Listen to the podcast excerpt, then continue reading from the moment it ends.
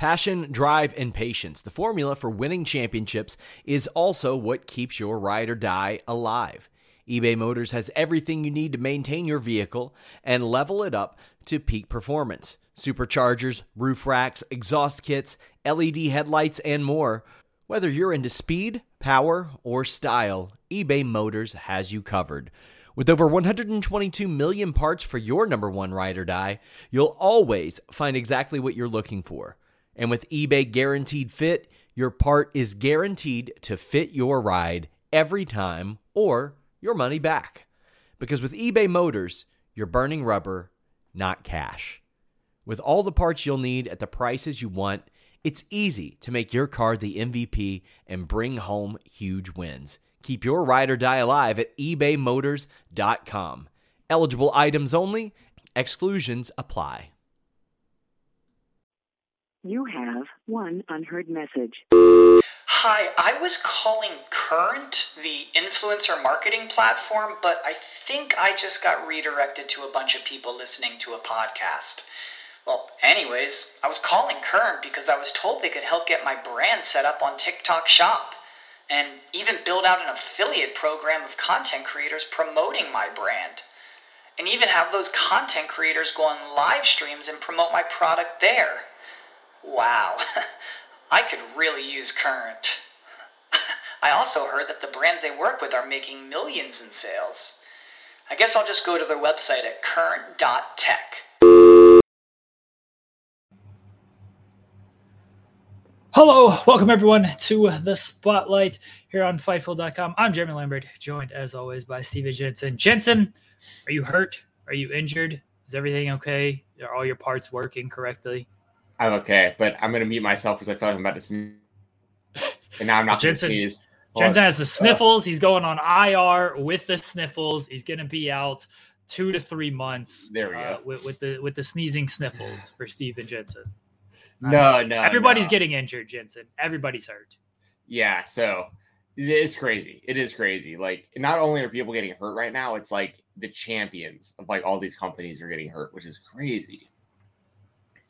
If I get injured, since I carry this whole company, I carry this whole website on my back. I do have lower back pain. I don't know what that's from, but I assume it is from carrying this company, carrying this website. So when I have to go get back surgery for carrying Fightful, hopefully Jimmy Van will pay for it. And all the top guys are getting hurt. So I assume I will be on the IR pretty soon. We got to turn down injury sliders. We gotta just ban injury. We gotta turn them off. Too many injuries in the world of pro wrestling. And like you said, it's all the top guys. CM Punk, AEW champion, Cody Rhodes, who is pretty much the face of WWE at this point, especially with Roman not working too much. Matt Cardona, who NWA World's Heavyweight Champion, also kind of the face of the independents right now. Danielson's a little banged up, but it sounds like he's gonna work. Kenny Omega's still out. I just forgot about him, but he's still out. Everybody's injured. Steven Jensen? Yes. Yeah, exactly. You just went through the list. That's pretty much what I was saying when, like, you know, all these top guys are out right now. But wrestling's in a pretty good space when, like a company like AEW, for instance, like, they lose their champion, but, like, the show's not going to really get any worse. It's kind of crazy, like, how stacked some of these shows are, some of these rosters are. WWE's a different story. Like, we'll talk about that with Cody because, like, they kind of built the whole thing on Cody now, especially with Roman taking less dates. And I mean, the only reason Cody, I should say the only reason, because I'm sure he wanted to do it, but like that Hell in a Cell match, like he's the poster, he's the main event, he's the Hell in a Cell match. Like he kind of has to do the match. And it's a lot of it has to do with the fact they don't have anyone else that they could rely on in that spot right now. Like that it's Roman and then it's Cody and then there's the women, you know, like the women killed it. I thought the opening triple threat was a really, really, really damn good match. But like, you know what I mean though? It's one of those things like star power wise, someone like Cody goes out and Roman's not on the show. And it's like, Cody's just got to go out there and get it done. You know, it's like AEW, if this happens, that wrestler can just take time off and they just plug in someone else because they're pushing more than one, you know, just one person at a time. Let's start with Cody Rhodes. There were reports on, I guess it was Sunday afternoon, that he was injured. He tore his pec. was the word going around. I'm pretty sure is how it was phrased. And then during the pre-show, it was confirmed that he tore his pec. WWE is framing this as, and I don't know if this is the truth or not, and if it is, Cody Rhodes is a lunatic. They're framing it as he got injured and it was a partially torn pec from the brawl that he did with Rollins on Monday, right? Mm-hmm. And then they said he decided to work out, and that's when it just fully ripped off the bone. So what they're trying to tell me is it was partially torn on Monday, and this man said, I have a partially torn pec. Instead of resting, letting it heal, icing it up, son, I'm just going to lift a bunch of weights. I'm going to try to bench press 400 pounds or whatever. I'm going to do my curls and my dips and whatever these weight trainers do. I don't have muscles. I don't know. But that's what he decided to do with a partially torn pec. And of course it ripped off the bone. You lunatic, Cody Rhodes. So that is how they are framing it, as he's a crazy person. He's kind of an idiot if this is true. Just like rest, dude. Rest up. All right? You don't need to do a bunch of weight training. Ripped off the bone. They confirmed the injury. They said he's still going to work. So he comes out. He's got his jacket on. You can tell he's not moving his right arm too much. He gets in the ring. He takes his jacket off, and his whole right side just bruised all to shit. And this is what happens when you have a torn pec. Triple H posted a photo after he tore his pec after Crown Jewel. And, like, this is what it looks like. It's not makeup or anything like that. So it's all gone to hell, his right side. He works through the match and, of course, gets attacked. It's not something you could just ignore. And, again, this lunatic, Cody Rhodes, is doing all these bumps on his right side. He's taking kendo stick shots, just, like, he's doing all this stuff, just banging himself up even more. And maybe it is one of those things where it's like, it can't get any worse. It's a torn pec. So it's like, go out there, do what you need to do. You can't make this injury worse. And I assume that's what the case is, but he still wrestled. He not only wrestled, he won. I thought this would have been an easy out of, hey, Seth Rollins wins. Cody Rhodes he had a torn pec. You can give Seth Rollins the big capper here. Cody has the excuse of the injury of why he lost and everything. Cody's going to miss some time. He comes back stronger. Nope. Cody still won. They're all in on the Cody Rhodes train here. They're all in on the Cody. Yeah. Yeah. I mean, I love that for sure. I thought it was interesting too throughout the kickoff show, which, by the way, that kickoff panel is like, it made me less excited for the show. Like, they somehow I don't watch that shit. It's bad. It's bad. Like, with like Jerry Lawler and Booker T and Rosenberg and those guys. Like, it just isn't a good kickoff show. Kickoff panel, I should say. But I remember while I was watching that, and then throughout the show, it was weird because they all had this statement they had to read, like, verbatim about Cody's injury. So you just heard the same thing like 10 different times, where someone would be like, Cody was initially injured during the brawl with Seth Rollins on Raw, and then he went to weight train, and while weight training, he tore his pectoral right off the bone. But because of the man that Cody Rhodes is, he's going to compete in the main event. Like, it was like the same exact canned statement from multiple commentators throughout the night, and I was like, this sounded very strange, just hearing someone read the same thing over and over and over again, and different people reading the same thing over and over and over, and no one could just give, like, an honest opinion on, like, how they felt about it or put their own words to it. It was just this one canned statement that everyone just kept reading all night.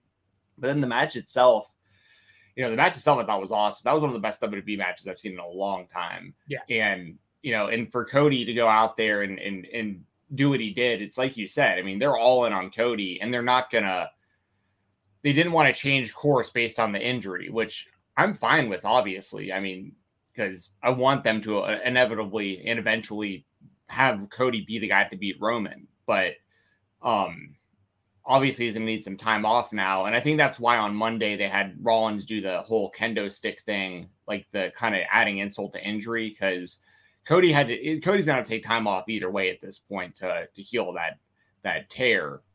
So I feel like they figured, well, Rollins lost the feud. He lost all three matches, but we can still keep him in like a main event level spot and still keep the heat on him if he's kind of the reason that Cody.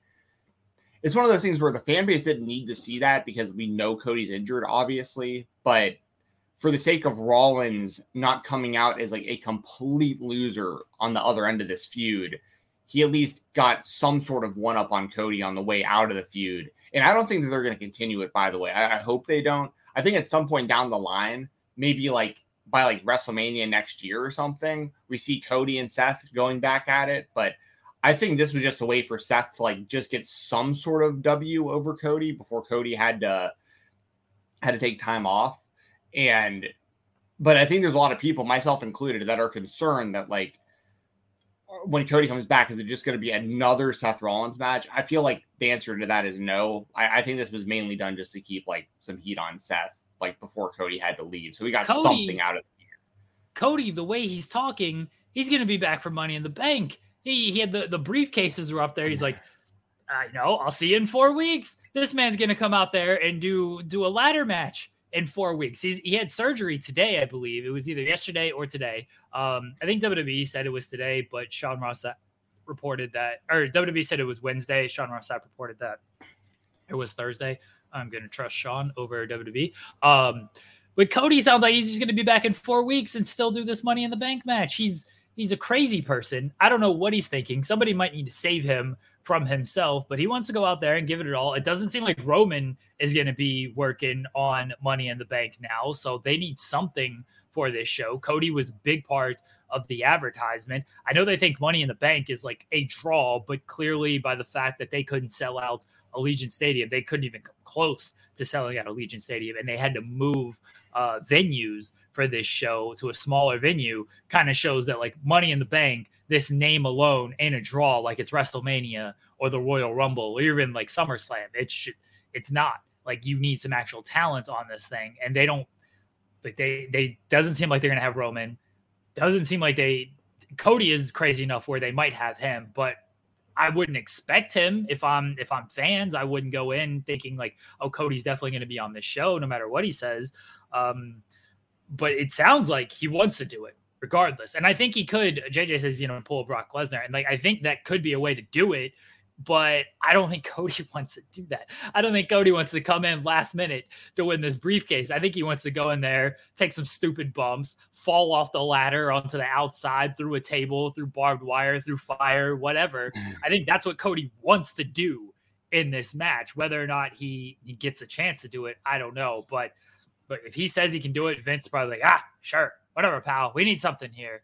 And that's going to be that. But Cody, absolute lunatic for all of this. And Seth, yeah, it keeps some heat on him for the Cody thing. I don't think they're going to go back to it immediately. I suspect they'll get back to it at some point. But I don't know why. He's beat this man 3 times. Move on.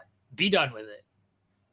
Yeah, no, I feel the same way. And, you know, I think as much as WWE needed Cody to do this, because I think WWE needed Cody way more than Cody needed WWE as far as like when it came to the money, the Hell in a Cell pay-per-view. Like if Cody would have been like, hey, I need the night off, Vince, I think would have been like, what are we going to do? Like you're the poster, you're the Hell in a Cell match against, I mean, it's the name of the pay-per-view. Like we have no Roman, like it. And, but I think Cody has this mindset of like, this is a once in a lifetime opportunity and push he's getting right now, and I don't think he wants to give the company any reason to believe that he isn't the right guy to carry the company on his back. Because when you look at it, you look at a guy like John Cena, for instance, who had a torn pec and was back in like 3 or 4 months. I remember that huge return at Royal Rumble, and everyone was like, "What? How is he back so soon?" You know, and I think that's kind of what Cody wants, is like he wants to be their John Cena for, you know, the next handful of years. Like he wants to put the company on his back. He wants to be the top babyface in wrestling. And, you know, so I think he has this mindset of like, I'm not letting anything get in my way of that. Like whether it's an injury or what, like I'm going to wrestle injured if I have to. Like I know where this is heading, and I don't want to give them any reason to change their mind. And I think that probably scored huge points with Vince as well, Cody going out there and doing that match. And I've heard multiple professional athletes, like NFL players and stuff, talking about Cody's performance at Hell in a Cell. I heard McAfee talking about it as well. And that's the credit and the props that these athletes are giving Cody is, it's really cool to see, because there's guys like AJ Hawk who had that same injury that have talked about, they're like, how the hell did he even wrestle with that? They're like, we've had NFL players that have had torn pecs talking about it and being like, this is unreal to watch footage of this man wrestling with this. Cause like, it's like when I had this and I played football, like I was out for the season. Like I couldn't even move my arm. Like, how is this man doing this? And granted, I'm sure they shoot him up with some stuff and like the adrenaline, it gets to you. That man was on, he doesn't remember what happened. That man was on so many drugs. And I think McAfee said, like, you don't want to shoot him up too much, but Cody Rhodes, zombie Cody Rhodes was out there in a comatose state. He didn't feel anything. I hope he took a bunch of, I know McAfee wasn't there. I hope McAfee left him a bunch of edibles there and stuff. He just popped a bunch of those things in there. Didn't feel anything. Cause like if he felt something, that shit had to hurt. I really can't imagine what he was going through. So hopefully they shot him up with some good stuff. He took some good stuff and he just coasted through. He was floating through the night. I think it's also kind of one of those like scenarios where like a mom picks up a car to save like her kid underneath the car or something type scenario. Just like, it's just one of those like unexplainable, just like feats of heroism that Cody displayed at Hell in a Cell.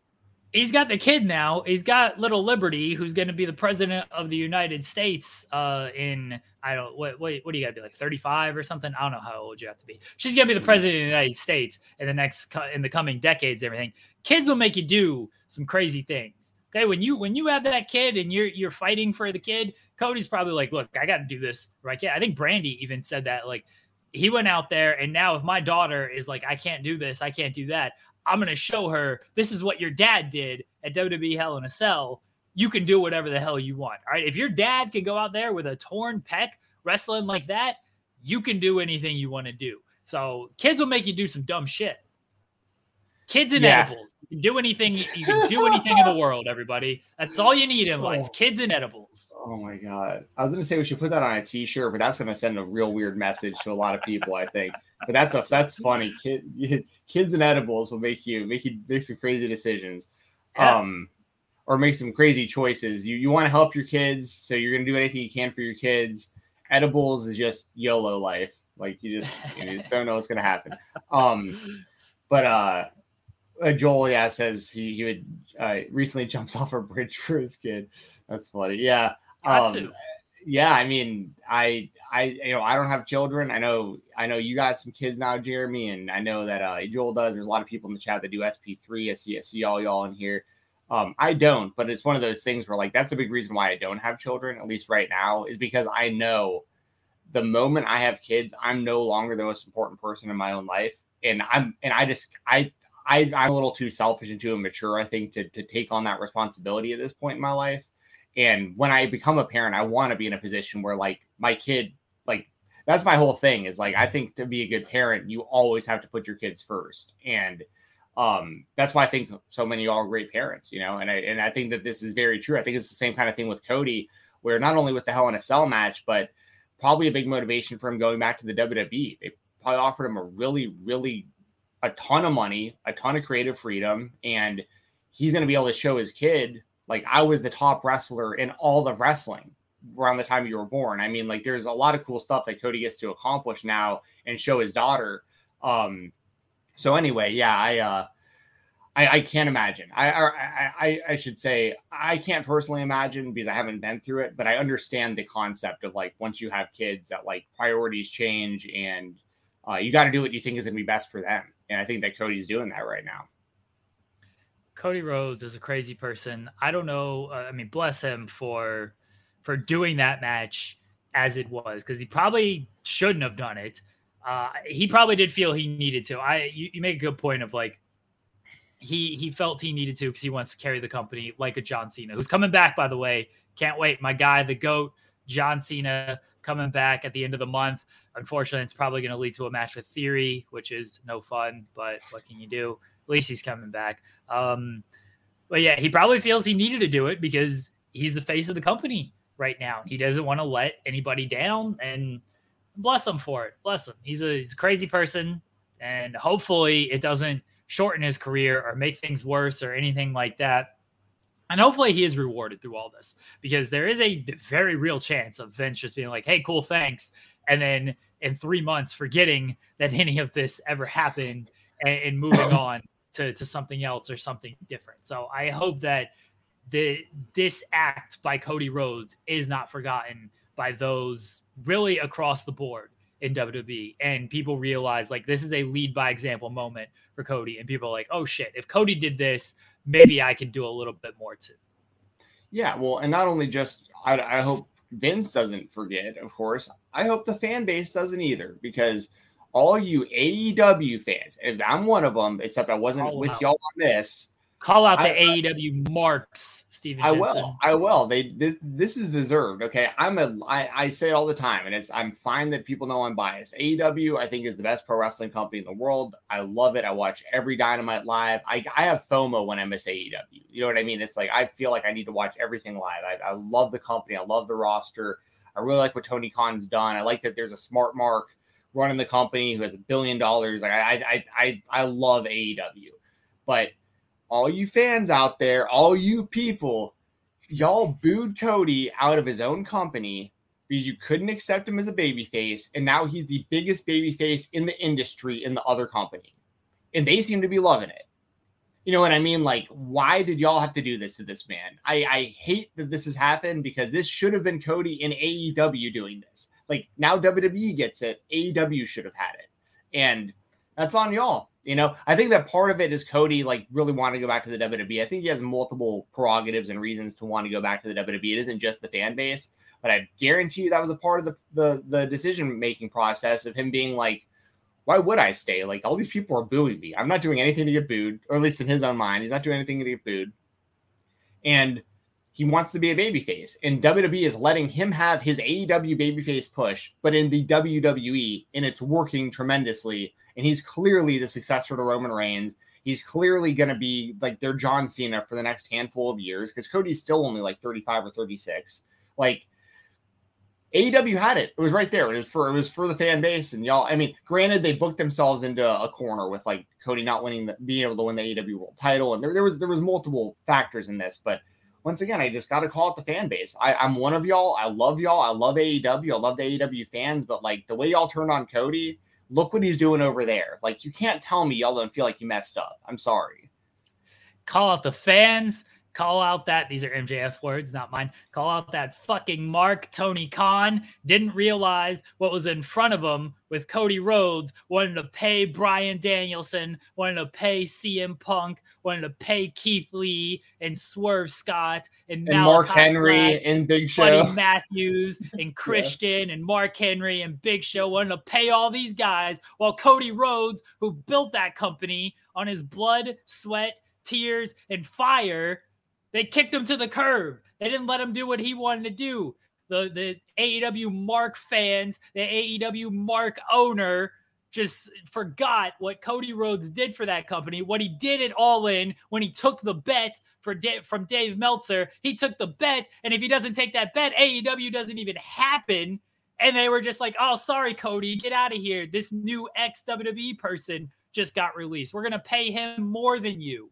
All right, Cody, sorry, buddy. They forgot where they came from, AEW. The marks, fire me, Tony Khan. I'm begging you.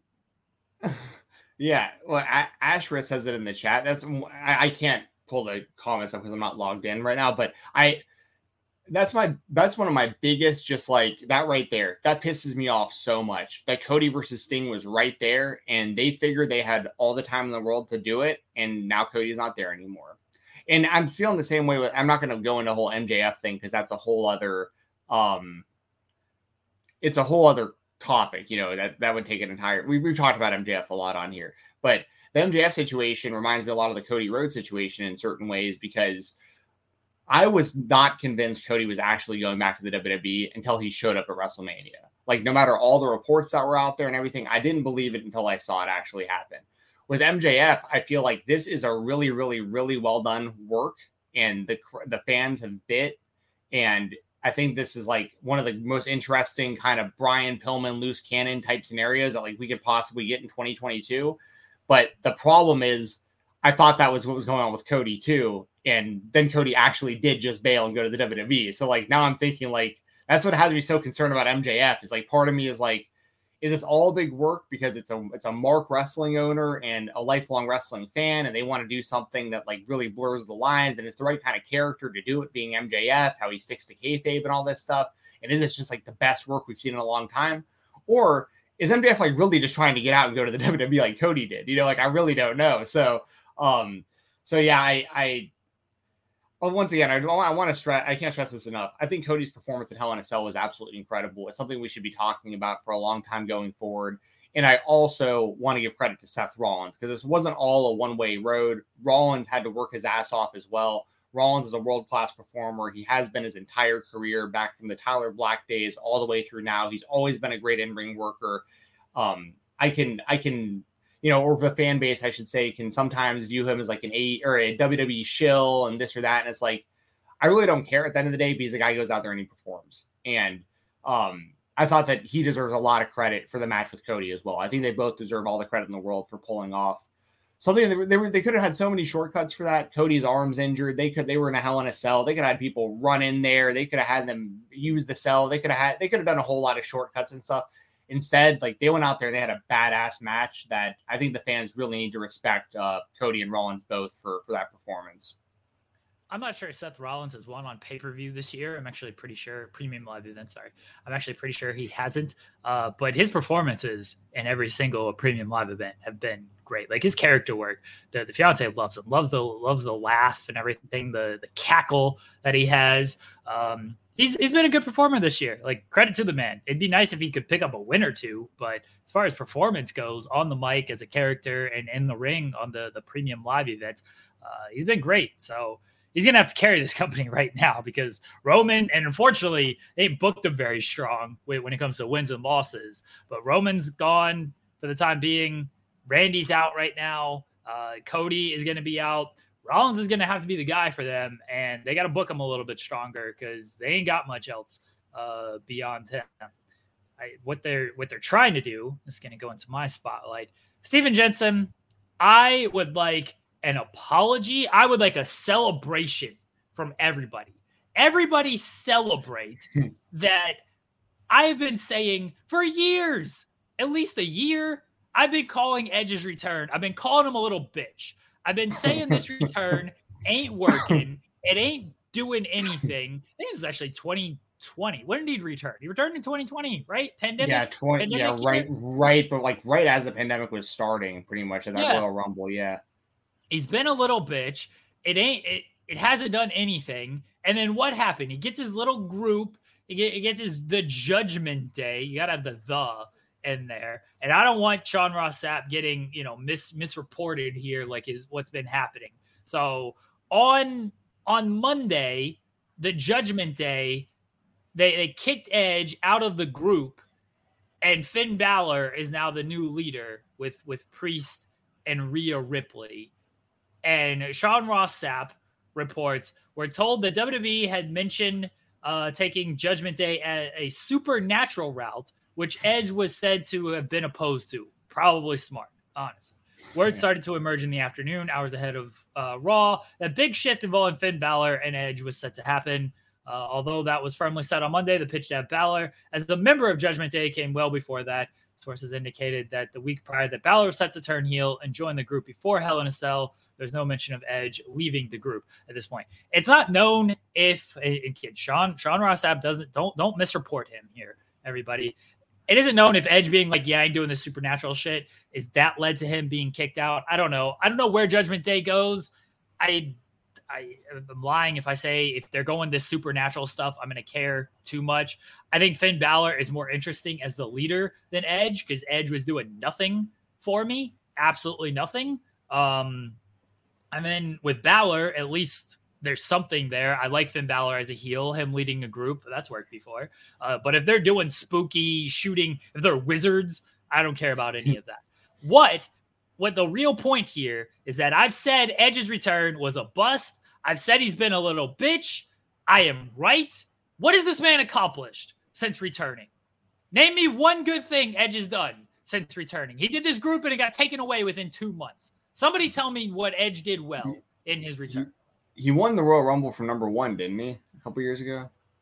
Oh yeah, I think they made him number 1, even though he was originally supposed to be number 2 because they wanted him to win as number 1. Cool. He won a Royal Rumble in front of a bunch of LED screens. Congratulations, buddy. Sure. Well, I just want to throw that out there because, like, that's really all I could think of. That was, like, really. I mean, he's had a couple good matches since he's been back. I'll give him credit. It was a Rollins match he had that was really good, wasn't it? Like with the Hell in a Cell.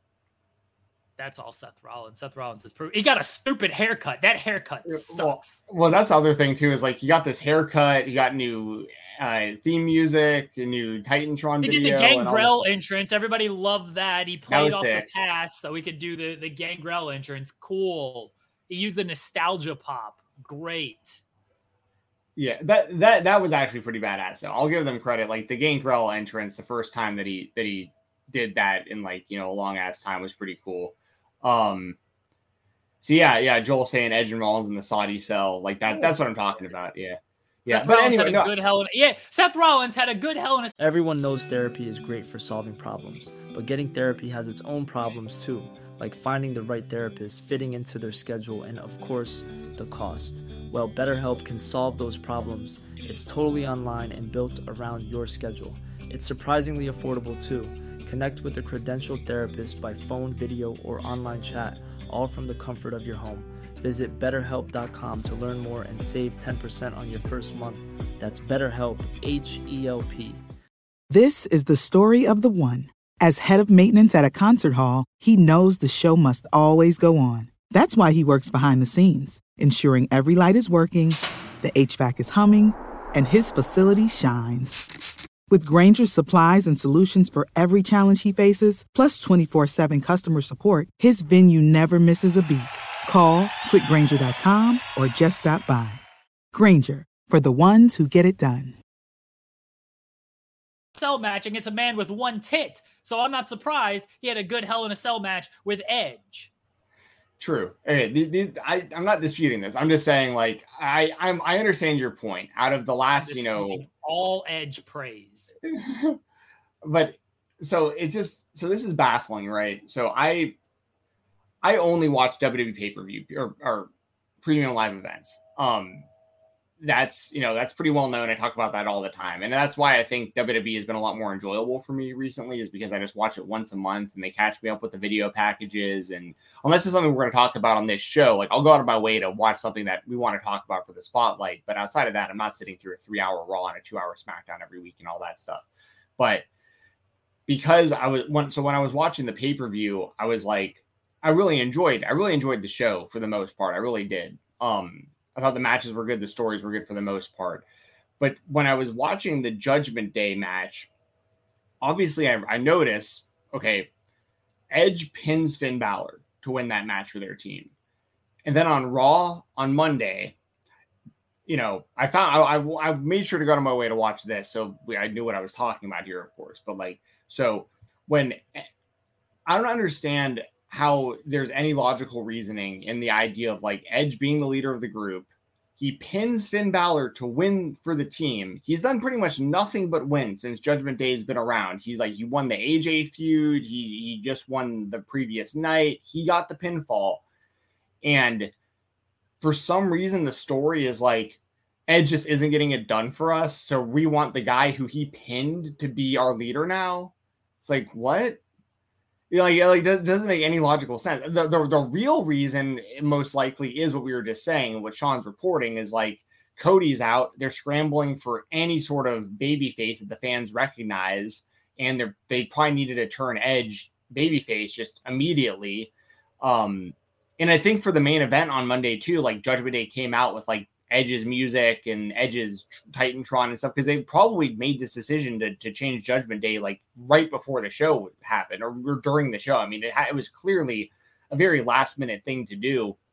Now, as far as Balor being a part of the group, like I don't have an issue with that. And I think they're going to continue to add members, I'd imagine. But like the logical thinking behind it just doesn't. Now once again, I say this all the time.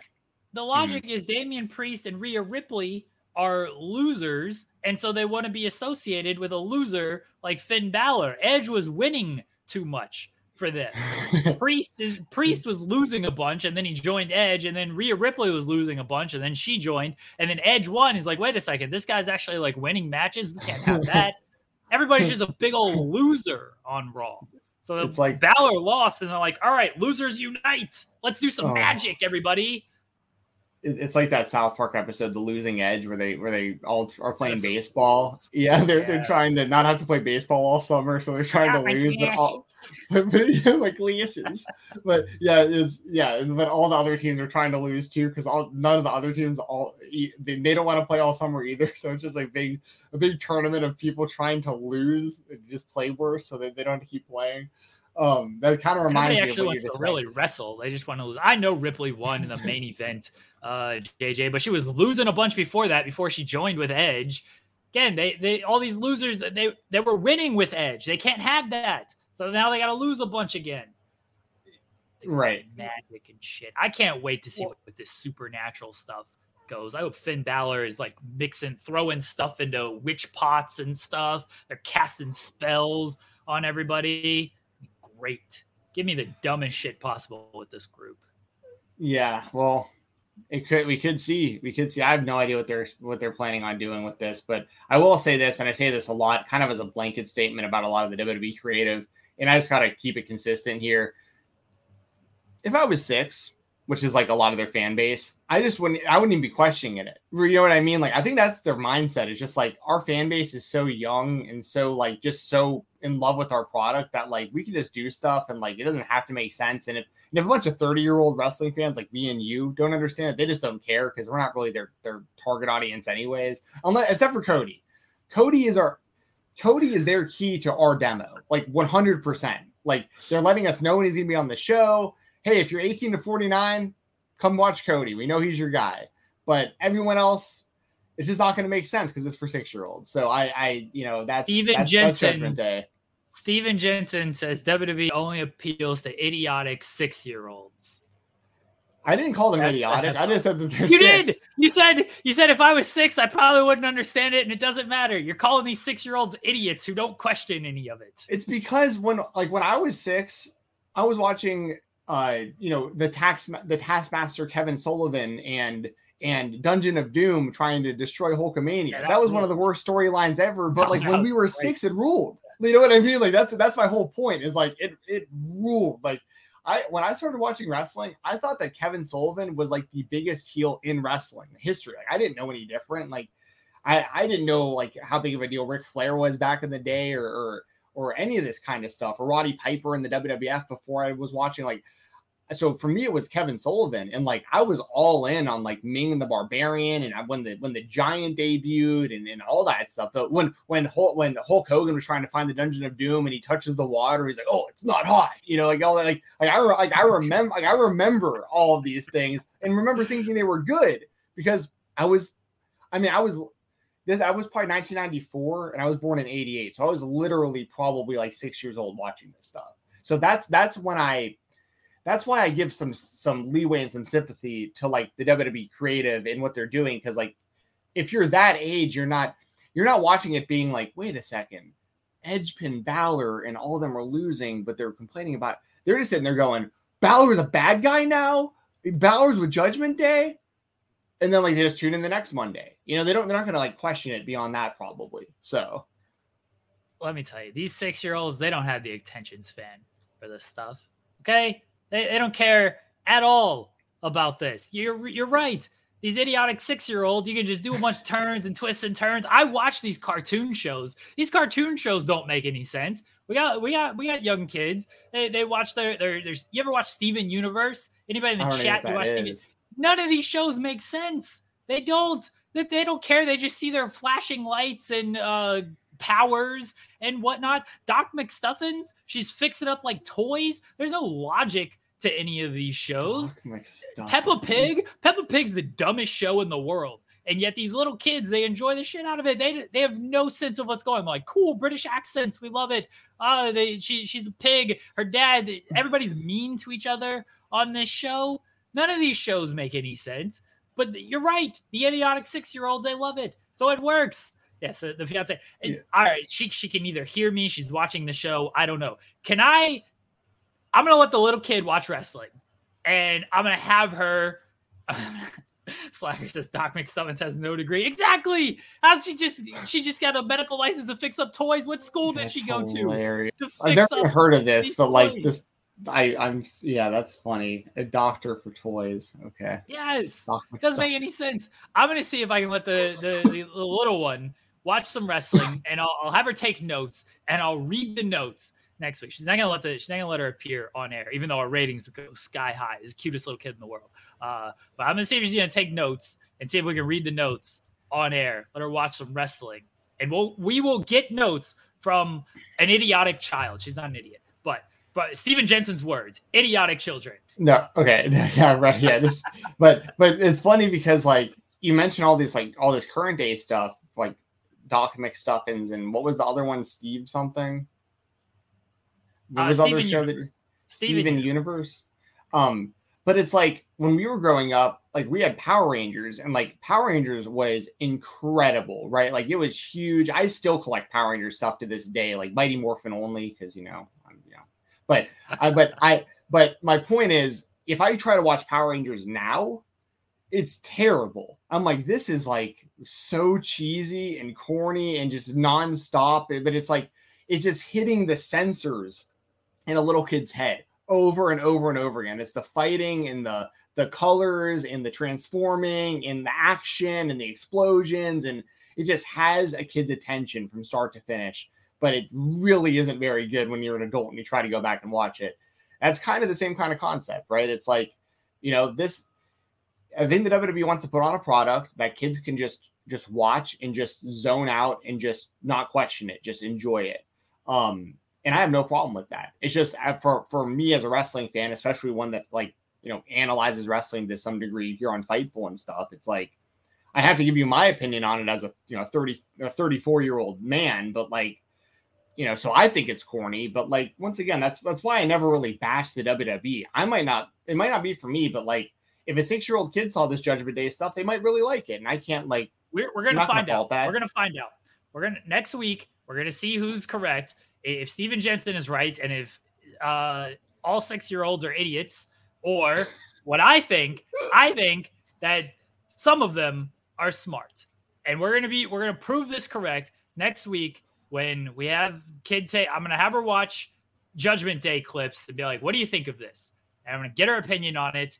And she's going to prove that 6-year-olds understand this stuff and WWE should do better. Okay? That's what we're doing next week. I love it. All right, let's move on. What's the next topic? CM Punk's injured. More injuries. CM Punk's hurt. They're doing an interim title. It's going to be John Moxley against Hirooki Goto at AEW New Japan. Wonder who's winning that one. Yeah. For the interim title at Forbidden Door. This sucks for CM Punk. It's great that like they're going to let him keep the title and they'll just move on and they'll do a big unification match down the line. But it's very unfortunate that that CM Punk is injured and now can't go on this world title run.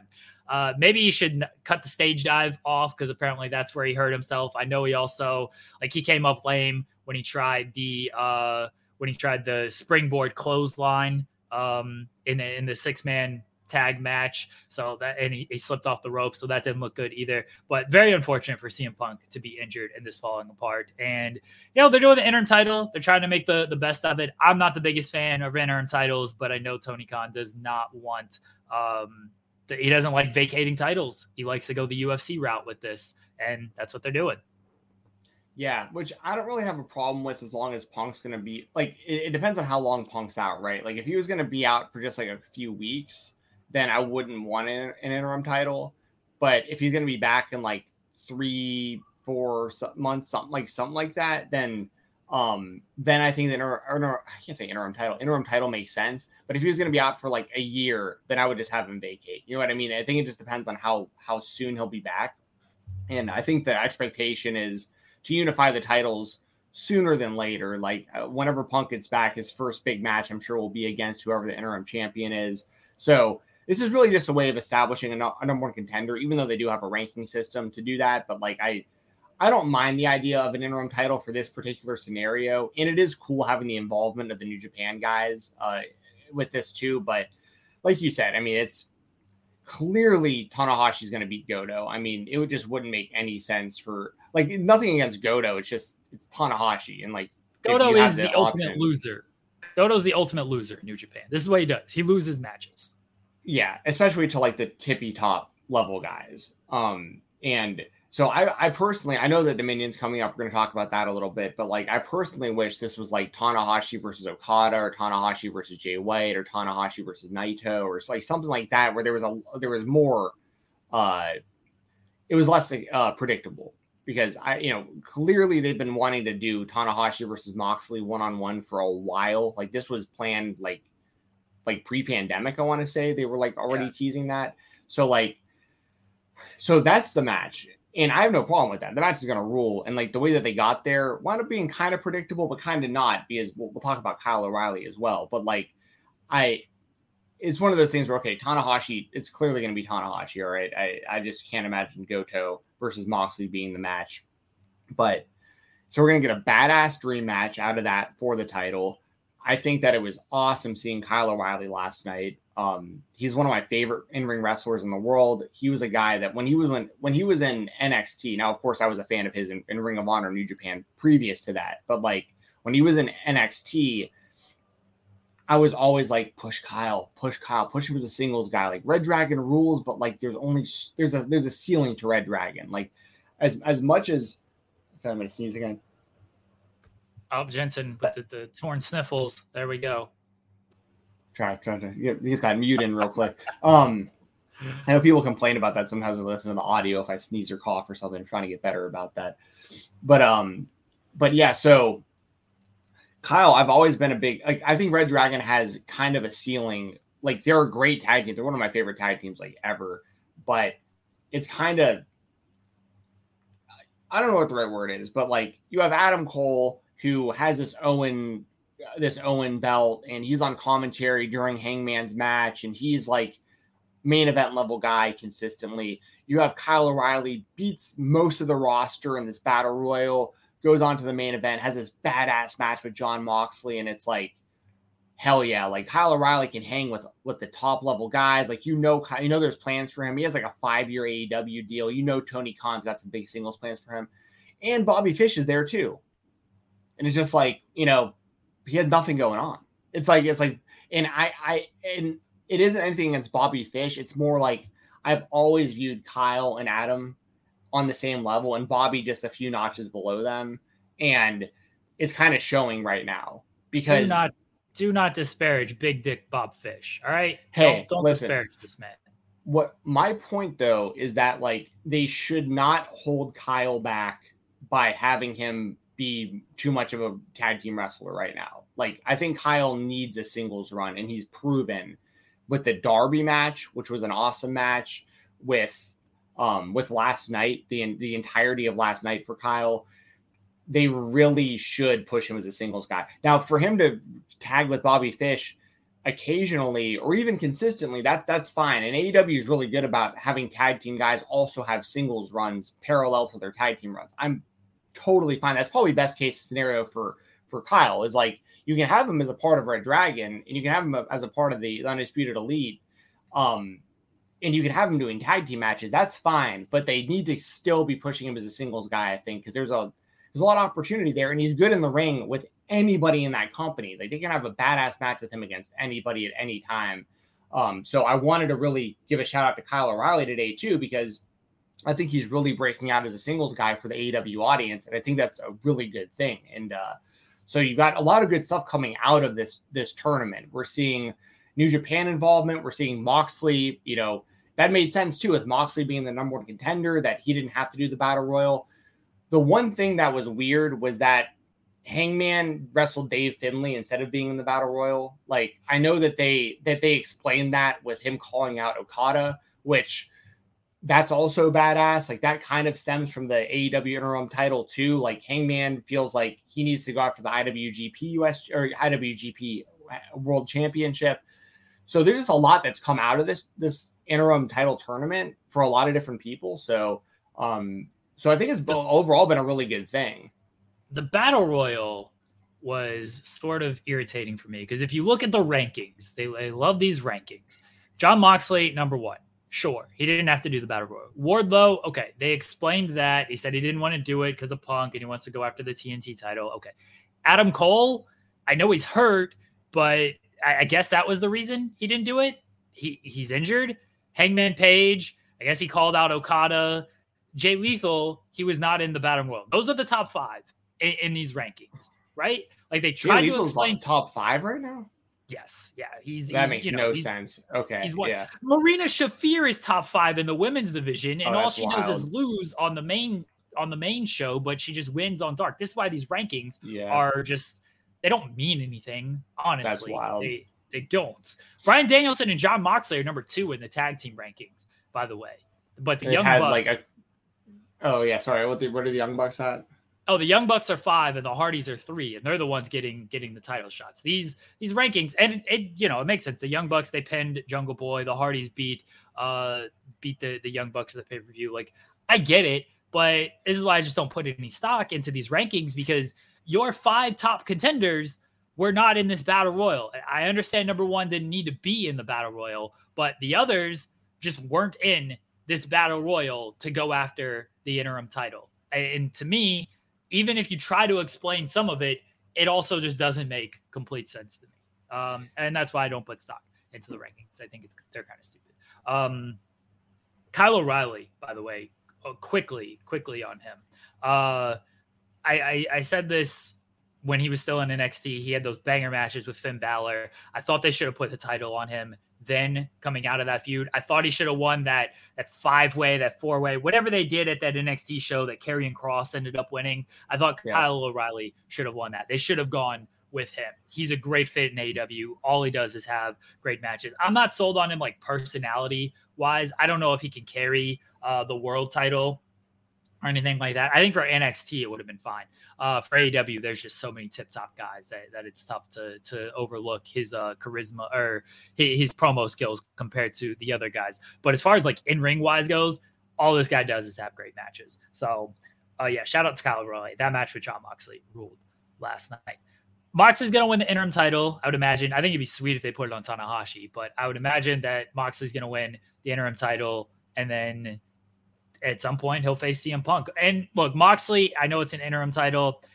It'll be nice to see him with that belt in front of fans, because pretty much his entire run the first time around was with no fans. He won the title at Revolution, and then like 2 weeks later, pandemic started, and he defended it only Daily's place. And now he'll get an interim title run where in front of fans. So that'll be at least good to see. And when they do the match with CM Punk, it's going to be a great match. It'll be a very good match. So, they're trying to make the best out of it. Hopefully Punk isn't out too long. I know he underwent surgery yesterday and everything was good. So hopefully he's not out too long.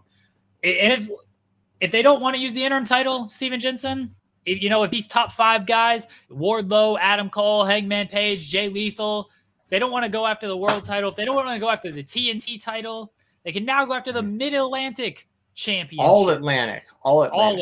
Sorry. Confusing all my promotions that Tony Khan loves here. They can go after the All Atlantic Championship. They introduced this new belt last night. They're having a tournament with qualifying matches and then a four-way match at the pay-per-view. Pac qualified last night. We got Miro and Ethan Page, and we have Malachi and Penta Oscuro. Qualifying matches coming up, and then we have a New Japan qualifying match, and the winners will all face at Forbidden Door. Do we need another title in AEW? Do we need another singles championship in AEW, Jensen? No, we don't. Especially if trios titles are coming. I know that's not a singles title, but like I'm usually more of the mindset of like less titles is better. The only thing about so in all honesty, if the TNT title was in a better spot, I might have more reason for wanting the All Atlantic Championship. But I feel like the TNT title is in like a weird limbo right now too, where like I don't think Scorpio Sky is the best guy to have that belt right now. That's just me personally, and I don't think that Sammy Guevara should either. I think that their back and forth feud has done more to hurt the title than help the title. Wardlow said as much. Yeah, true. And I think it's pretty clear Wardlow's going to get that belt next. And maybe they feel like they need to create this All-Atlantic Championship so they can have a belt that, like, actually there's, like, actual, like, doubt of, like, who's going to win and retain and defend these belts. Because once Wardlow gets that TNT title, like, he's not going to lose until maybe it's, like, a unification with the world title or an option C type scenario for the world title against Punk or something like that. But they're heading towards Wardlow versus Punk eventually. They've made that very clear. But I don't see Wardlow losing to anyone else leading up to that. I do like the kind of the worldwide aspect of the All Atlantic Championship, how they've highlighted, you know, all the different countries that all these different wrestlers are from, and they're putting together good matchups. Like, I like the idea of Penta versus Malachi and Miro versus Ethan Page. I love the idea of Ethan Page just doing something. Like, he's been in the background during the whole Scorpio Sky thing where, you know, I think he's just getting the shaft. And he got, I don't know if we talked about this last week or not. I know I talked about it on some podcasts, but if I'm Ethan Page, I am furious right now with AEW. I'm pissed. I'm trying to get out of my deal with AEW if I'm Ethan Page, because they're pushed him so far in the background in AEW when, like, he should be getting highlighted, especially, like, he doesn't need Dan Lambert and Scorpio Sky. Like, he's a great talker, like, and he's great in the ring, and, like, he's the total package. Like, he's fine on his own or with, he's in a weird spot in AEW. But what I'd be really pissed off about is everyone and their dog has an AEW action figure coming out, and Ethan Page does not. And he's an action figure collector. He's out there promoting the company, promoting collecting. He's got his YouTube channels, and, like, this guy's not getting an action figure anytime soon. Like, there's wrestlers who have done far less that are getting action figures, and he's not getting one. And so if I'm him, I'm pissed off. Like, I'm not gonna lie.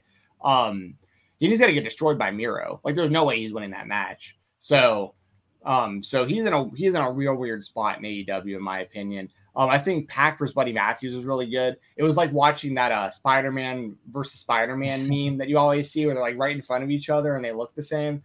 Yeah, exactly. Like, it's like that. And I thought that was really good. So I think we're going to get good matches. And I think that a big part of the reason they're doing this is because they want another title belt at Forbidden Door, where they could probably do another New Japan versus AEW match. I'm assuming whoever is in the New Japan bracket will probably advance to the finals. They'll have to figure out how to get Malachi out of there, though, without hurting him, because they protected him so much. But maybe he wins the whole thing too. That's possible as well. But yeah, I guess to answer your question, I don't feel like they need this title belt in the company, especially because the TNT title, I think, is in a real weird limbo right now. And but I do think we're gonna get a lot of good matches out of this tournament.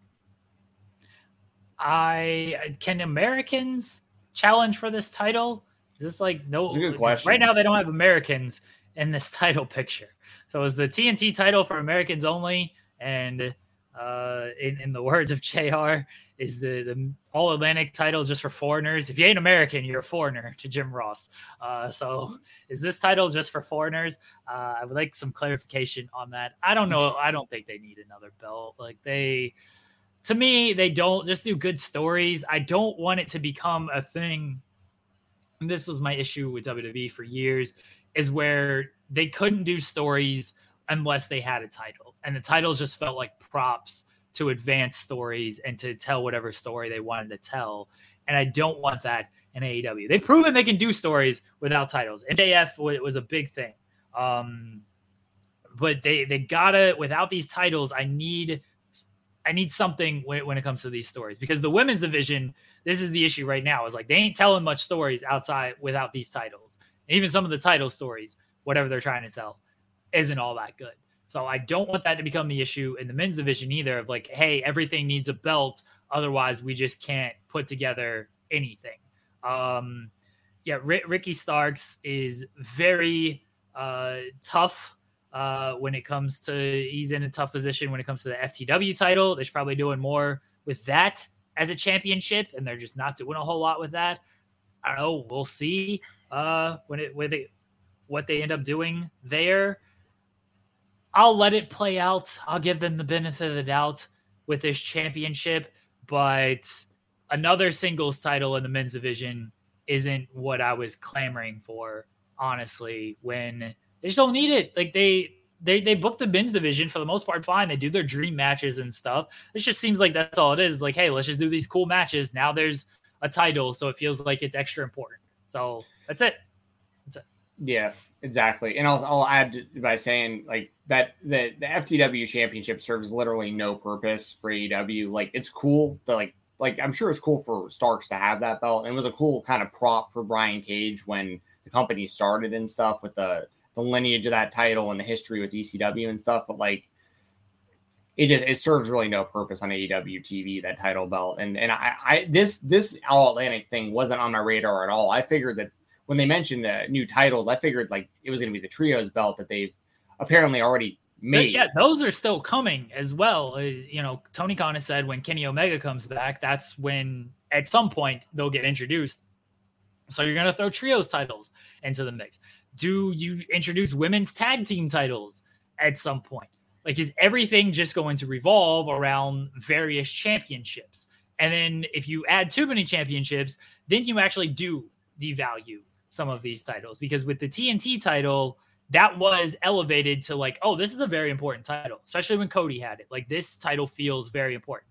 It's taken a hit with the Sammy and Scorpio Sky passing it off and their whole feud. It's taken a hit on there. I do think Scorpio can get it back to a certain level, especially if he's going to feud with Wardlow. We'll see. But I don't know what this All Atlantic title is going to bring. And I'll give them the benefit of the doubt if it's just a title to do the same matches they've been doing, except now there's a title attached. I don't know. I feel like they could do more with they could just keep doing that. Just give me some stories with some of this stuff. I care way more about that, something I can sink my teeth into, than hey, this match should be important to you because there's a championship on the line. I don't think these titles, at least to me, I'm not a big, this title is important kind of thing. The title is only important if the story that I can sink my teeth into is important with that title. If you're just throwing a title into it, it's not important to me. Like, look at all of Charlotte's runs in WWE. Those title runs don't mean anything because their stories suck.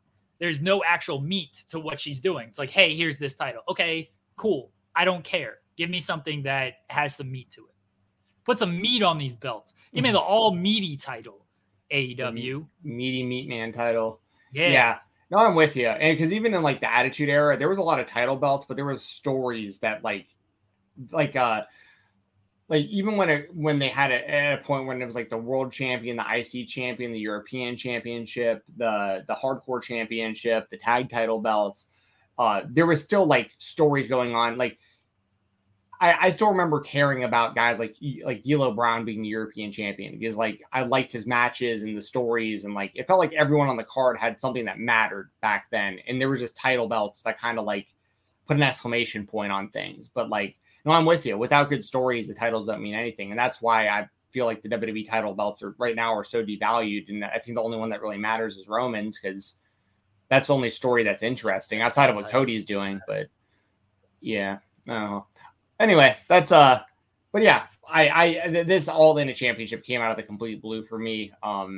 It's kind of random. I don't really see the point in it, to be completely honest, but hey, I'll let it play out.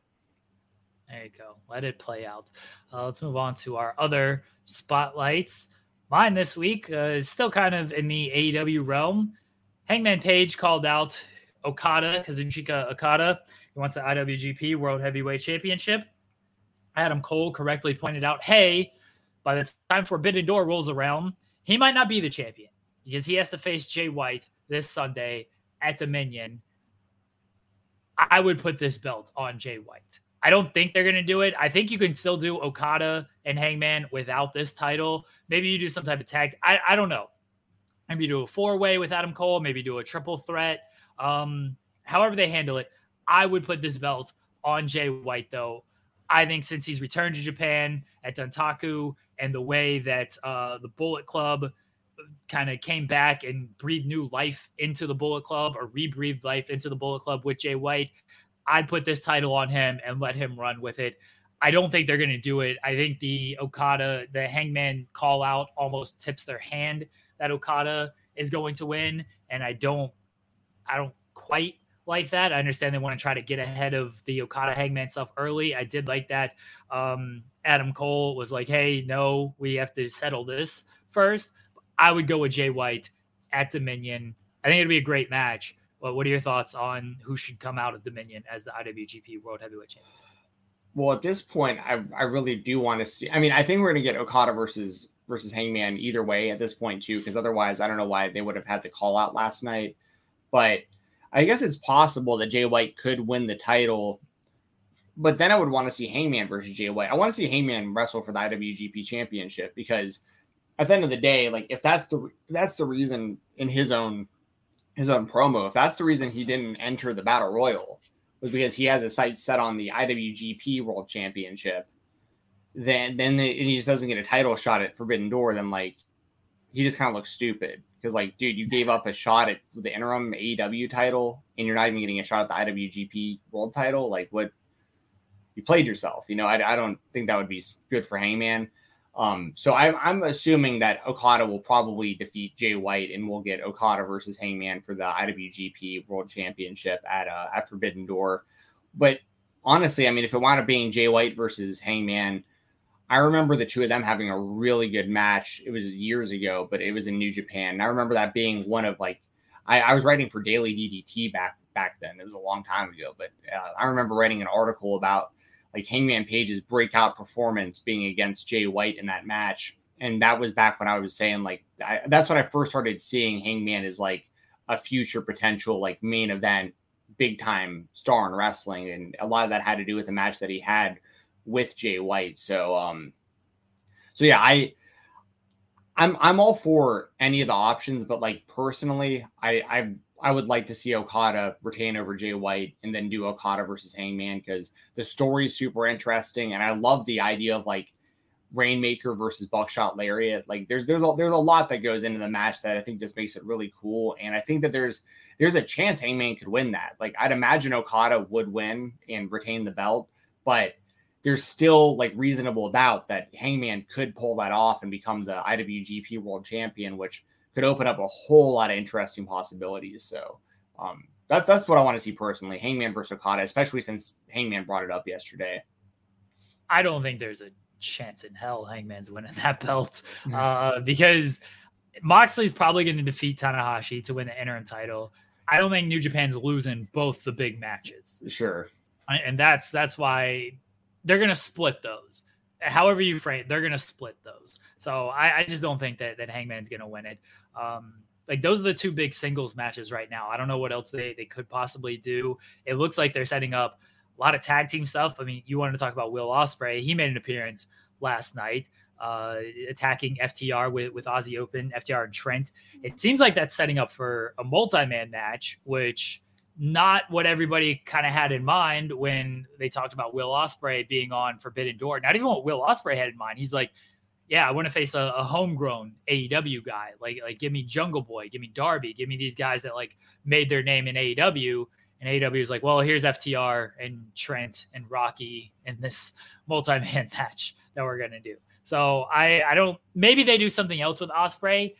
They've got a couple weeks to try to reframe it. Cause I guess technically you could do, maybe Orange Cassidy is back by then. He's advertised for the dark tapings this week, which makes me believe he's going to wrestle.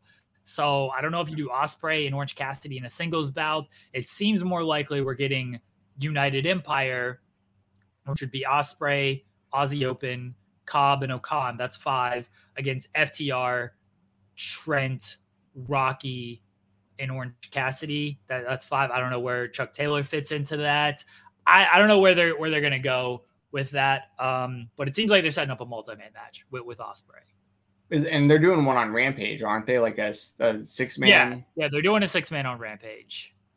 So, yeah, I don't know, but I do think it was really cool to see Will Ospreay on AEW TV. I was literally, like, I have a buddy who comes over every Wednesday to watch Dynamite, and I was telling him before the show, I was like, man, it's a shame that, like, Ospreay's probably just never going to be on AEW, because, like, there's a part of the fan base that really, really doesn't like him and all this stuff. And then, like, lo and behold, he shows up that night. And I was like, dude, I can't believe that just happened. Like, I was just talking about how unfortunate it is that we'll never get to see this guy in AEW, and here he is. So that was pretty cool. I understand why people have soured on him, but I do and I don't. Like, there's a lot of layers to a lot of the stuff that the reasons why people don't like him. I think that he is an exceptional in-ring performer. Exceptional. Like, arguably the best in-ring wrestler in the entire world right now.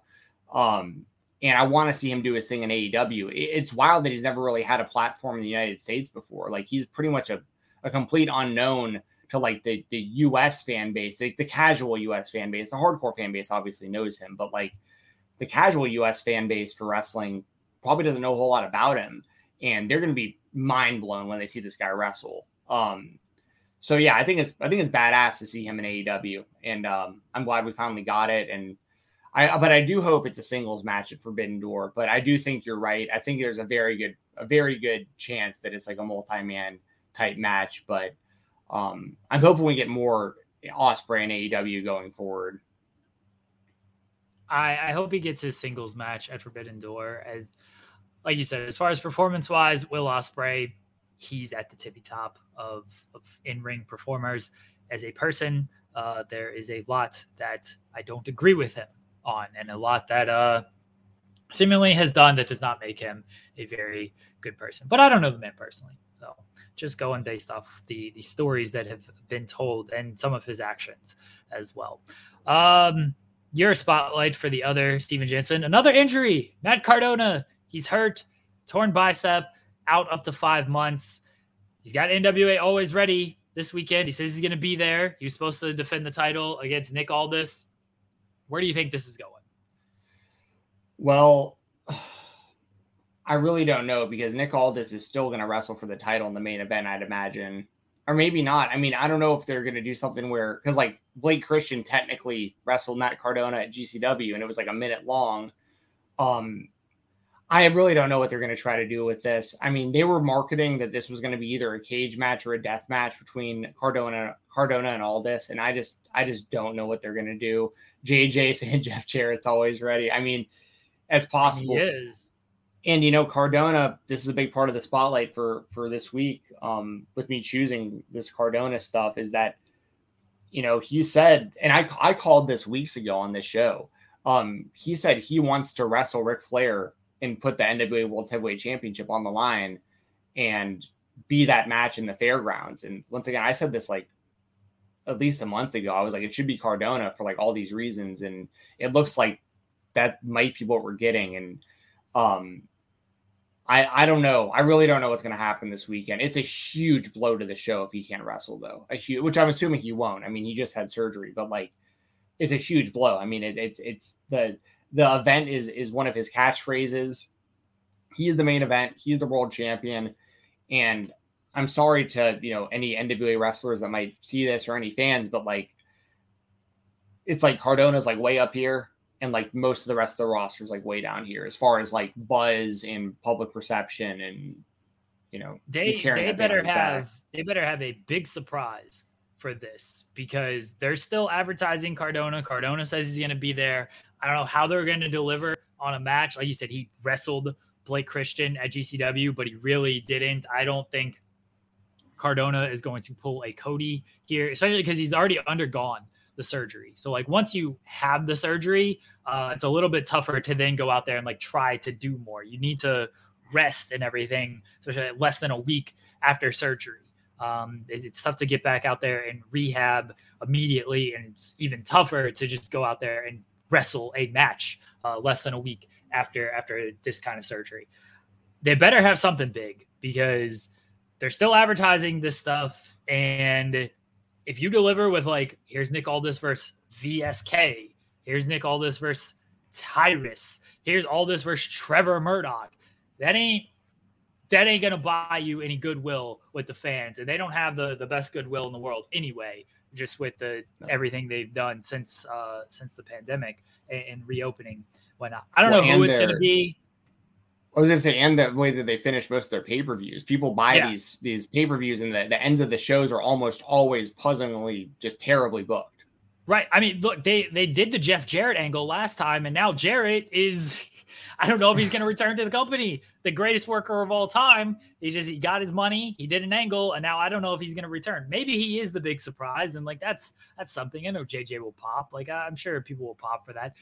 I don't know if it's Flair. I don't think it's Flair. I wouldn't have it be Flair, but sure, have Flair come in and beat Aldis and win that world title again and then defend it in his last match against whoever, maybe Cardona, but I don't know if Cardona will be ready to do that match. I guess it's still a month and a half away, but I don't know if he'll be ready to do that. I don't know if you bring in EC3, Adam Scher. Like, I just don't know who you're bringing into the territory that's going to be like, oh, yeah, this is the guy that we want here. I don't think maybe Tony Khan helps him out since Dustin. Like, do we think there's a chance that Dustin shows up and, Dustin ends up getting this belt from he beats all this? Or that's if they want to do something that still plays off of like history and it still earns them some goodwill with fans and shows that the relationship with AEW is fine, that'd be my call. Is if you can somehow get Dustin to come in and wrestle all this, and you put the belt on Dustin, please just don't put the belt back on all this. But if you put the belt on Dustin, I think that's a cool move. I'm not expecting any of that. I'm just expecting all this to just win this and beat somebody that is going to disappoint us all. Well, I love the idea of Dustin, especially if it's just like straight up like the natural Dustin Rhodes, like no paint and stuff, just him cowboy style or whatever. Like that's, I love that idea, actually, of him winning the NWA World Heavyweight Championship. My fear is that what I feel like they might wind up doing, and I really don't like this, but I feel like it's an option they might go with. Aaron Stevens is basically saying this is his retirement match against Trevor Murdoch on the show. And maybe Stevens beats Murdoch, and they make it to where Murdoch versus Stevens, the winner of that wrestles at the end of the show for the title. Because like Murdoch is the former champion who is the whole story since he's lost the title is him getting another title shot and like working his way towards that. Stevens had a shot at the title a while back and couldn't get the job done. But I feel like they might make a story out of the night of like Stevens retiring. So like, he beats Murdoch, he goes to the main event, maybe he even beats all this, and like he wins the NWA championship when we all thought he was retiring or something like that. Or Murdoch beats him and Murdoch winds up in the main event. They do Murdoch versus all this again, which I could see them doing too. But I'd much rather have the Dustin option. I think that's an awesome scenario, but I think it's very likely that they just wind up like the winner of Murdoch and Stevens winds up getting a title shot or something. Kai says Christian. That's a good shout. Christian showing up would be cool. I don't think that's gonna happen, but you know it could. Stranger things have happened, but man, your Stevens and Murdoch thing is honestly like one of the more plausible scenarios and one of the more depressing scenarios. I agree. Like if that's the way it goes, like I get it. I understand why they would do that, especially if they couldn't work anything else out. But it's like, oh man, like this is just the state of things where it's like, here's Nick Aldis against Aaron Stevens or Trevor Murdoch in the main event for this show. Just depressing. Yeah. Yep. I just feel like there's a chance they could do that. And I'll say this. I think that Trevor Murdoch is underrated. Like I actually like Trevor Murdoch especially for what the NWA brand is. Like I think Murdoch's a good fit there. I've never been a big Aaron Stevens fan, especially like the current gimmick and stuff. It's like, it just isn't for me. My favorite stuff he's ever done was like this, the stunt double type stuff, which was like really way more comedy and really more The Miz being involved with that too. But JJ said it could be Tyrus. It could be. He hasn't lost in a long time, and you know he's gonna be. He'll heart punch. Who's he wrestling? Scion at the pay-per-view, I think. Yeah. So yeah, he'll heart punch Scion for sure. But yeah, let's move on because I got about like another 5-6 minutes before I gotta clock in for my shoot job. Indie spotlight this week, both in the realm of GCW. Yours was Tournament of Survival. Drew Parker winning that. We'll kind of group them together here, and perfect. Mine was Cage of Survival. They were back-to-back nights. Drew Parker winning Tournament of Survival, and like this man, he had a nasty leg injury the week before, didn't matter, still decided to do three death matches, including a no ropes barbed wire match in the main event against Matt Tremont. Also wrestled Cole Radrick and Rina Yamashita in the tournament. And another crazy person, another absolute crazy person, Drew Parker, just going out there wrestling three death matches a week after it seemed like, you know, his match had to be stopped because of an injury against Ares. So shout out to Drew Parker for winning Tournament of Survival 7. Yeah, 100%, especially because, you know, and we've grouped this with Cage of Survival, so this is perfect to talk about both. So, you know, the last 3 years straight, Alex Colon has won TOS. So, like, he was the three-peat, and because he was challenging for the Ultraviolent Championship at Cage of Survival against John Wayne Murdoch, he wasn't a part of the tournament. So it opened it up for, like, a new champion for the first time in 4 years, which is that was cool going into it. And Drew Parker, I mean, he really is one of just the top deathmatch guys in the world. Like, he's been killing it in Japan for a long time. And when he was in the States, I think it was last year, when he beat Alex Colon for the Ultraviolent Championship and then wound up losing it. And then Colon wound up, I can't remember who Parker lost the belt to, though, because I don't think he lost it to Colon, and then Colon won it from someone else. I can't remember. Someone in the chat will know. I can't remember exactly how the title bounced around, because I want to say someone beat Parker for it, and then Colon beat someone else for it. It wasn't Drew Parker. I'm almost positive, but thank you. But that said, like, the match with Cole Radrick ruled, the match with Yamashita ruled, and the match with Matt Tremont ruled. And Drew Parker, I think he was my favorite to win the whole thing going into it. And he got the job done. And I thought it was just a really, really, really well done. It was a great tournament, and Drew Parker was the right guy to win it. And I love that he's back in the States, because he's a huge asset for GCW when he's in the States. So Parker won it, and then he lost it to Masashi Takeda. That's right. And then Takeda lost like right away, like within like days, I want to say. Yeah, he held it for 19 days. Yeah. So okay. Very short reign for Takeda. He lost it to Colon. Like GCW, they're very behind Drew Parker since he returned to the States. He's the guy, for those that don't know, that got the flaming super kick from Joey Janela. So he was in that spot. He was setting up for, you know, I think Janela even said, like, we were setting up something big for him, and then they weren't sure if they maybe had to scrap that. I assume this was the Tournament of Survival victory. They weren't sure if they were going to have to scrap that after the injury against Ares. They clearly didn't. He just wrestled three death matches after the injury against Ares. So GCW very behind Drew Parker since he has returned to the States with the Janela match. And I assume they're going to continue to utilize him in a big way moving forward. And then Cage of Survival with Colon and John Wayne Murdoch. So this was going on at the same time as Hell in a Cell, just before Hell in a Cell, right? So I see all these pictures of them setting it up. It's like part cage, there's light tube ropes, there's glass panes, there's a scaffold ladder on top, just the craziest setup you can imagine. And people are just like, yeah, Hell in a Cell is tonight, but this is the real hell right here, going through this thing.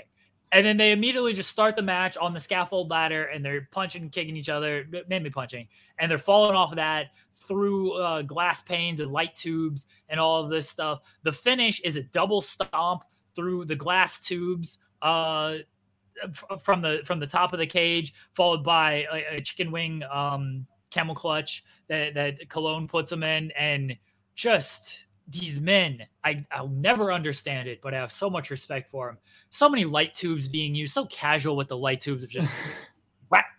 One of them didn't break. He hits him like three times with it, and then finally on the third one it breaks. It's like, geez, it's just so many light. They have barbed wire spider web nets out there. I don't know how fans don't get hurt on this, because one side of the cage, there is no cage. Like the hard cam side, there is no cage there. This Cage of Survival stuff is crazy, Steven Jensen. It is. I love the finish too that you just described, where Colon goes off the top rope with a double stomp through a bundle of light tubes on the chest of JWM, but then Murdoch kicks out at one, and the people are going nuts, and then he puts him right in that camel clutch, and that's it. But dude, speaking of the fans, this was so funny. There was a deathmatch show a few months back, and it was like one of the funniest things I've ever seen. So they're like the wrestlers, I can't remember who was in the match, but there was like a lot of light tubes and glass and stuff like all over the place, and they're fighting through the crowd, and they're hitting each other with light tubes. And so the security is telling the fans to like get out of the way, like, hey, protect yourself. Like there's gonna be glass flying all over the place and all this stuff. And everyone gets out of the way except for this one guy who just stands his ground right in front of like these guys just beating the shit out of each other with light tubes. And he had one of those like riot helmet looking masks things, and he like pushed it down in front of his face and just stood there in it. And I was like, this is the craziest fan I've ever seen. Like there's these two wrestlers hitting each other with light tubes. All the fans are out of the way. There's this one dude wearing like a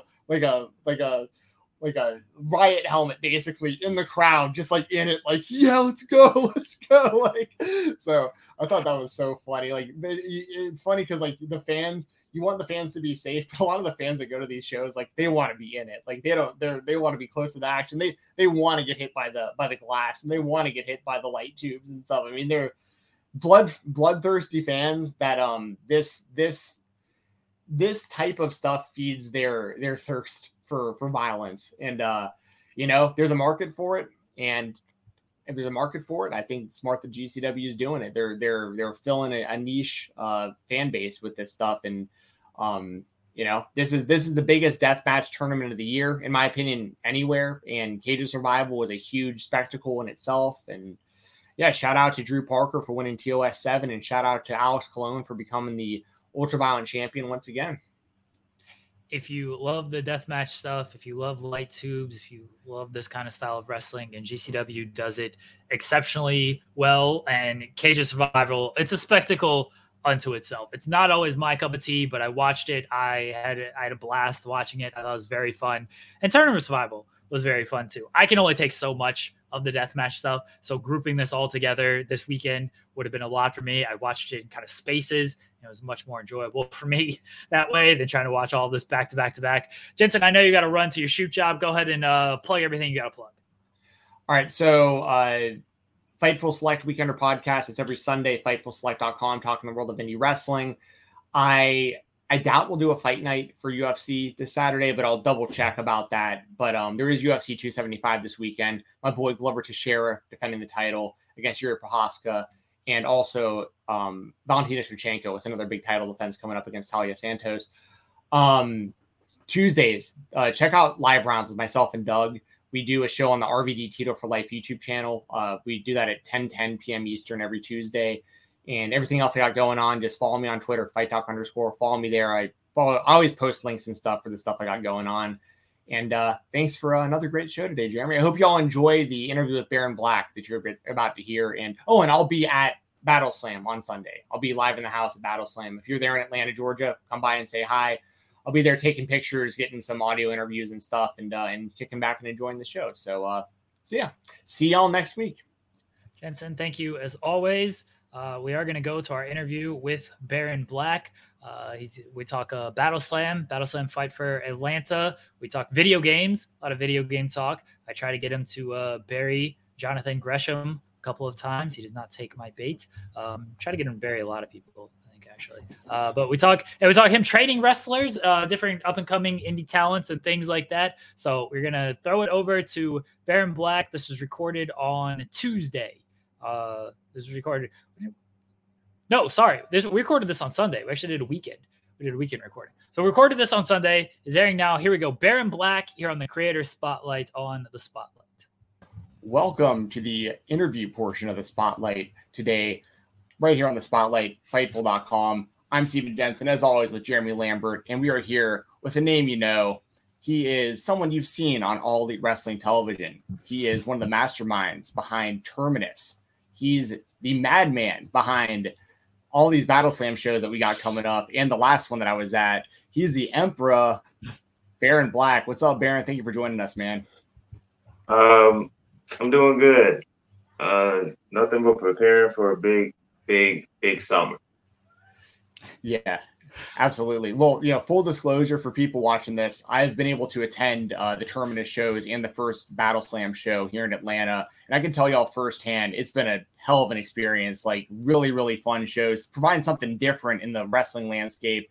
And being someone who lives in Atlanta, it gives me something to look forward to now to go to all these shows.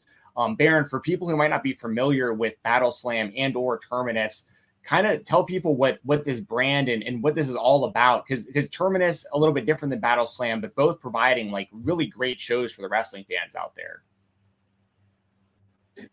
I think it's painfully obvious that Terminus is different from Battle Slam. And, Terminus will be returning very soon. Be on the lookout for that. And Battle Slam has curved out, a section of his own, bringing together two entities that should have already been collaborating together for years, from years ago, but it's finally happening now, and that's the world of hip hop and the hip hop culture and scene, and the world of professional wrestling, all under one roof. Yes, and I gotta ask right off the top. All right. So first show we had Pastor Troy, which was huge. And you've already announced Lil Scrappy is going to be there this weekend. So like, how did you get Lil Scrappy? Because, growing up in Atlanta, I listened to him. I listened to Trillville. I remember seeing those guys live like forever ago. And I still love that kind of music. So like, how did you get Lil Scrappy involved in this thing? It's funny you said Trillville, because I don't, some people noticed, some people didn't, but that was the, one of the themes for Battle Slam Vendetta. It was the instrumental, and I was wondering who was going to peep out and figure out that was Trillville. Never ever. That was the track. Man, I just basically, stumbled upon both these guys. I wanted to do Battle Slam. I knew what I wanted to do, and those were the first two people I had in mind. And I made some contacts through people contacted me, because there was interest in the city itself for an event like this, because I had gotten contact by certain individuals in the music scene after Terminus 1. So once I was able to put it together, contacted these guys, and these guys were all for it. They're huge wrestlers. Getting Pastor Troy, when I saw that announcement, I was very excited, because Vice Versa was like in high school, like that's pretty much one of the tracks I just always listened to. So I know you told the jobber Sean Ross Sapp how they came together and Vice Versa and everything. Now you're dealing with the A team now, not the B team, right, Sean Ross Sapp. But what have you learned from the first show and then going into the second show this weekend? Like, what are the things that, okay, I can improve on this. This worked well. Let's continue this. Like, what did you take away from the first show heading into the second show? That be prepared to audible. Be prepared to audible. Everything with the first show went very smooth. It's just that we did start a tad bit behind. But it had to do with, some people, more than one individual, coming in a little bit late. So, this time we have stuff and parameters in place for that. So therefore we won't be starting late like we did last time. But once we started, everything was smooth as butter. You know what I'm saying? Yeah, what's the feedback been like? Because last time we talked was at the event, but now since then, Battle Slam Vendetta has aired, and we've had like the the feedback from the fans. What's the feedback been like that you've seen for it, Baron? The feedback's been outstanding. I don't know if you watched the premiere day when it premiered, but it was a lot of people engaging about Battle Slam online. So I was happy to see that. Everybody wants to see another one. The growth of the social media channels doubled or more. So obviously the first one was something everybody liked that they saw. So it's very going to be exciting for everybody to see this next one, especially when we got, the likes of a legend like Lil Scrappy going forward. Yeah, absolutely. Now, can you let us know, like, will this show be starting off with a musical performance like the last one? Is that something you can tell us? Like, I'm trying to get prepared for being there live. Like, I want to know kind of what I'm going to be seeing. Nah, I kind of just want to just, people show up, experience the vibes. And then when we start off, just, be ready. for whatever happens. You know, I don't want to give it away. Anything. Sure.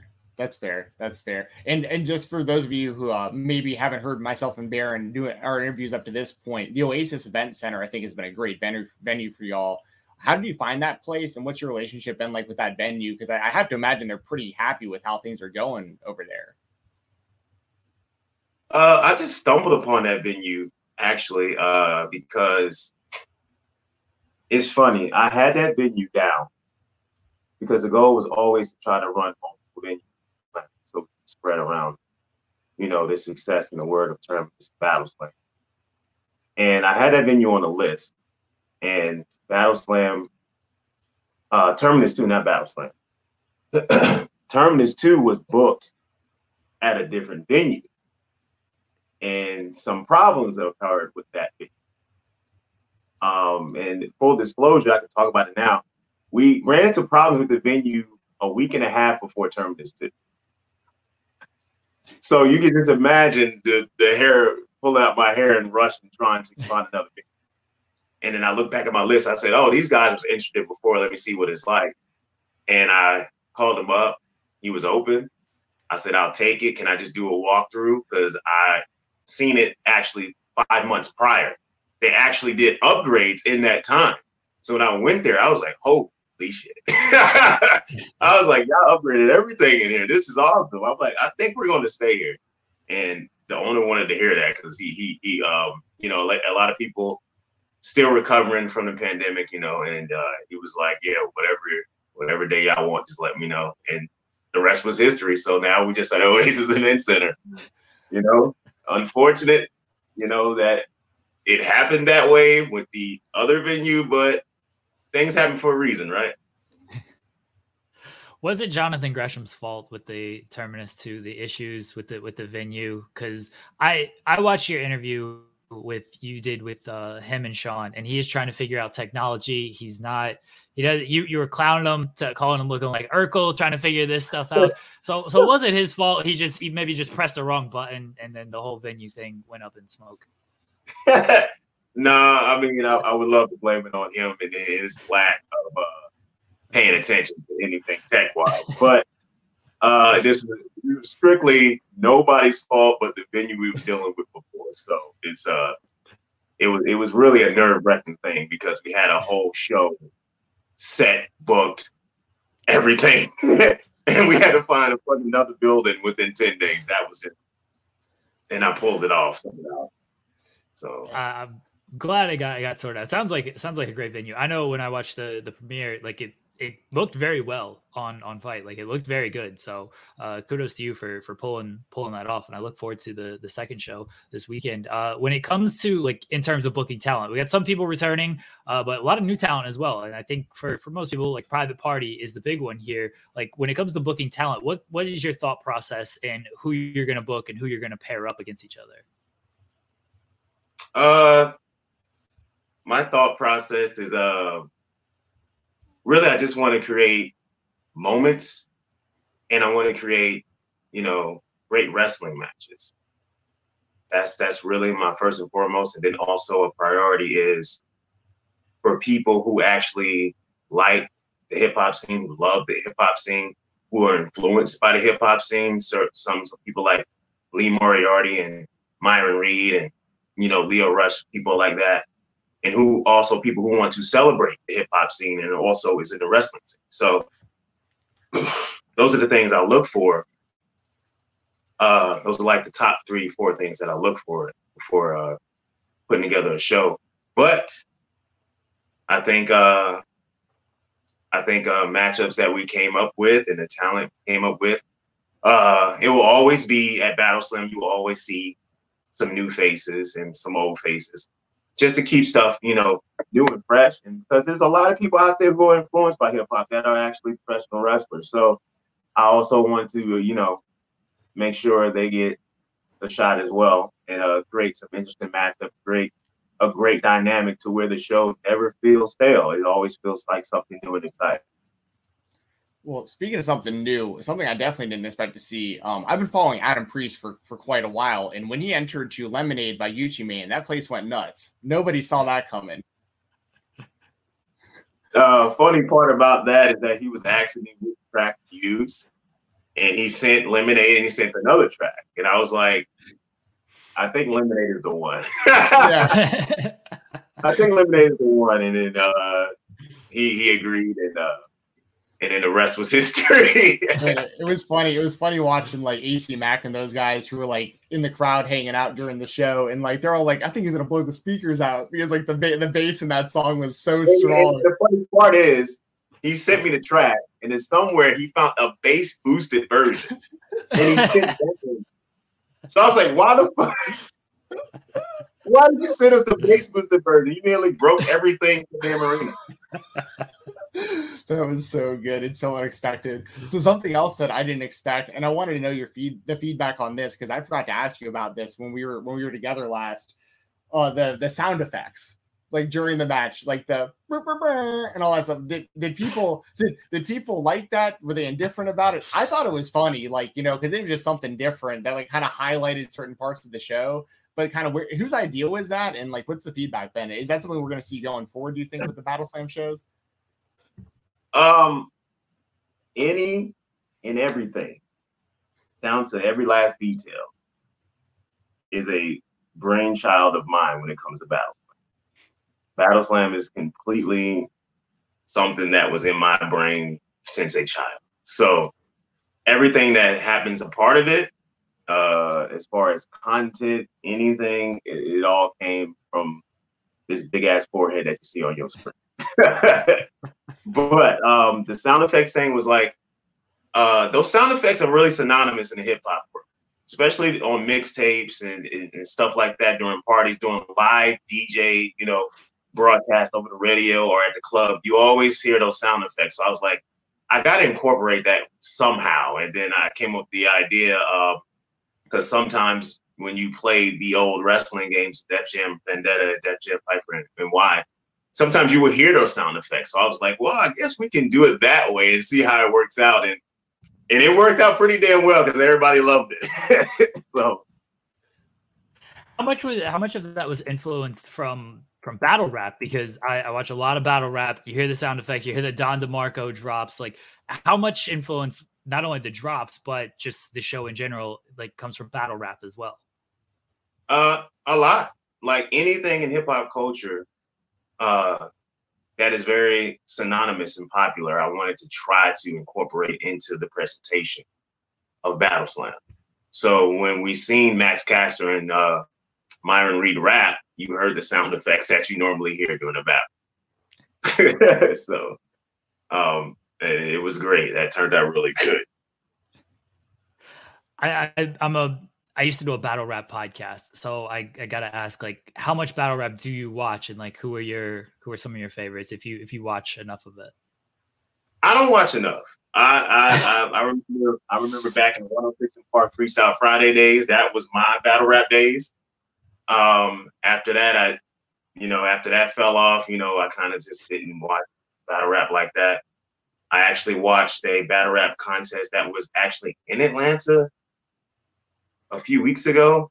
I think it was called March Madness or something like that. I can't remember the name of it or what the league was called, but it's actually a battle rap league that tours and came to Atlanta. So I was like, oh, I'm gonna look at this. I looked at it online. I was like, it was pretty cool. So I don't follow the scene much, so I can't tell you no names and no people or nothing like that. But I am a fan of battle rap. If a battle rap broke out, I'm right in the middle instantly. That's what I'm doing.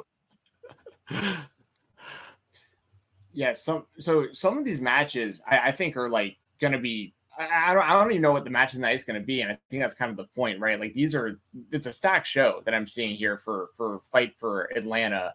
And one of the matches that really sticks out to me is the Infantry versus the Russell Twins versus War Horsemen. I think that's going to be a banger of a tag team match. And I just wanted to get your thoughts on, because I know you're the mastermind behind this, like, how did this come together? Because I think this is a match that, like, wrestling fans all need to have their eyes on. Yeah, it's actually a four-way. Who am I missing? The team C4. Sorry, Russell Twins, C4, War Horsemen, and Infantry. I got you. I missed one there. I apologize. It's going to be, of course, the Infantry, of course, C4, who are the Prestige Tag Team Champions. the Russell Twins, which is a very talented tag team that recently was on AEW Dark Elevation. And of course, Workhorsemen. I don't think I need to hype them up anymore. So we know who the Workhorsemen are. Yeah, I just wanted to the Free For All Eliminator, the Terminal Eliminator match. Those were really something that is a brainchild of mine. And I was like, you know what? I want to up the ante with the four-way mindset. I want to up the ante with the four-way, concept of the match. So I was like, you know what? Why don't we just do a tag eliminator? And there, that's what we were born. I was like, I got to get the four badass teams that I know, and I'm gonna see what we could get cooking, what we could get popping. So I came up with the tag team eliminator match, which has basically the same similar rule set. Everything will be explained, of course, during the show. Similar rule set to tag team turmoil, but a little bit different. So, yeah, I'm really looking forward to that one because all these teams are pretty damn dope, to be honest with you. So. Now, I know a lot of the stylization, the art, it comes from the Def Jam series, the video game series. So who is your character in those games? My character was definitely DMX. I love D-Mob. That was my guy. I played a little bit with Ludacris. This is just the first game. I'm going to get to the second. Believe it or not, I played with Manny a little bit. I don't know why. I feel sorry for him. I guess I played with him when I was a child. I don't know why. But yeah, Manny, Buddha, Moses from the first game. That was my guy. That was my guy. Him, Chuckle. I played with way too many people.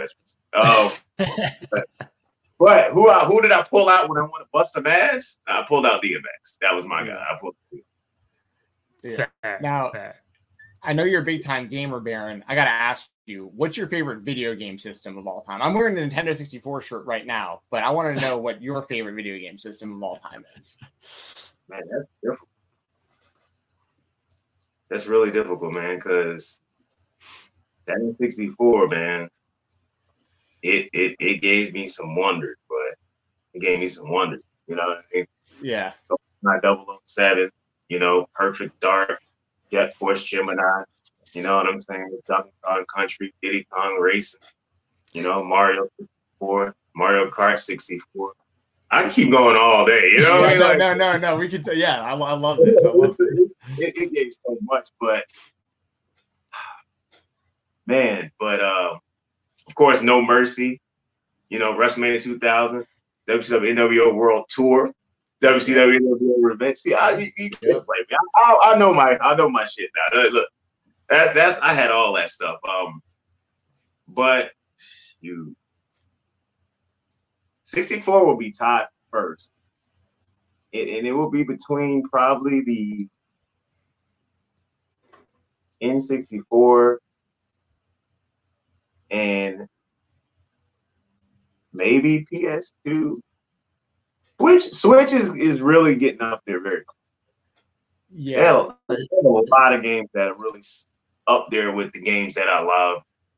You know what I mean? Like Super Mario Odyssey, I love the same way I love Mario 64. Mario Kart 64, same way I love Mario Kart 8 Deluxe. You know, Ocarina of Time, Breath of the Wild. It's like it's almost mirroring each other. You see what I'm saying? So yes. It's like, then we're getting a sequel to it. And one of my favorite franchises right now, Bayonetta, is like that. That's my heart. So I'm finally getting my third sequel. You know what I mean? Xenoblade Chronicles. I'm a big fan of that. So Switch is kind of coming up there. And of course, PS2. You know, the SmackDown games. The SmackDown versus. Okay, you already know. Yeah. Yeah, we're very much in a similar wheelhouse when it comes to our taste in video games. Like I grew up on all that stuff. The PS2 has such a near and dear place in my heart as well because there were so many games for that system. It was like a never ending influx of just always having stuff to play on that system. And I have a Switch as well, and I really liked it too for the same reasons you do. It's like having almost updated versions of the games we loved growing up on. So I think that's really cool. Those are your systems, because those would be some of my top ones as well, for sure. Yeah, Jeremy, what about you, man? I'm not a big Switch fan. Because I play too much sports games, and they don't really have like the sports games that I like on Switch. You can't be playing like 2K and like NH. Go ahead. You play 2K and what? Oh, I play 2K. I play NHL. Like, I'll play Madden. Like, those are about the only games that I play. It's like NBA 2K and NHL are like the only games that I play. And 2K on the Switch ain't 2K on the PS5. Wait. 2K on the Switch is actually a pretty damn good game. That's the only good sports game. I bought the first one. I have it on the Switch. Like, it's not bad, but it's a different experience on the PS5. It's a much different experience. Oh, yeah. I mean, PS5, yeah. Okay, that's a little bit of a difference. But I was actually shocked. I actually was shocked. Well, I wasn't too shocked, but I was actually shocked how well they got that game on the Switch.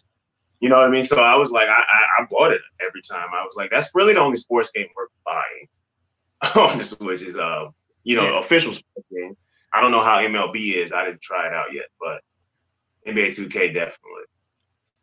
See, though, like, they're not bad on the Switch, but then you play it on the PS5 and it's like, oh yeah, this is just a much different experience. And I like to play my console. I have kids. The kids love the Switch. That's all they play. They play the Pokemon and the Legend of Zelda and the Mario games. So I'll play that with them. And they beat me so bad that I just give up and I don't like playing with them because I'm not good at them. And then they talk that trash.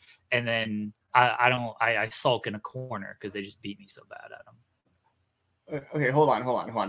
We can't gloss right past this. Baron, who's your favorite Pokemon? I'm so turned off by Pokemon right now. Really? I saw you tweeting about it. That's what I was asking. Huh?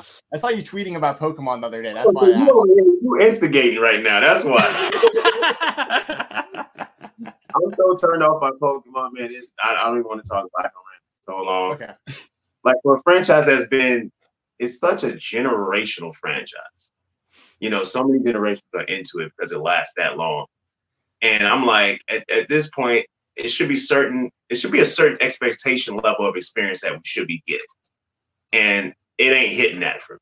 So I the last one I bought was Sword and Shield. I regretted buying Sword and Shield. So I'm officially done for a while. You know what I mean? And my favorite Pokemon, I'm going to keep it real old school. You know what I mean? Like, Pidgeotto was my favorite Pokemon. So every time I bought a Pokemon game, I always got me a Pidgey. I always beat them up like a motherfucker. So that was my Pokemon, man. So, but right Pokemon now, Pokemon ended after 150 or 151, I guess. Like, once they went past that, I'm like, I'm done. I'm done with this. Too many to keep track of. Can't do it anymore. It was way too many to keep track of. That was one of the problems. But the games never really took that evolution leap that it should. So that was my main issue. I've heard Arceus is good. I've played a little bit with the kids. The oldest loves it. He's big into Pokemon, so he thinks Arceus is like the greatest game ever. But, you know, he doesn't have the experience like we have of playing on the little Game Boy and walking around. Like, he doesn't understand that what we had to go through of like these little characters trying to find everything.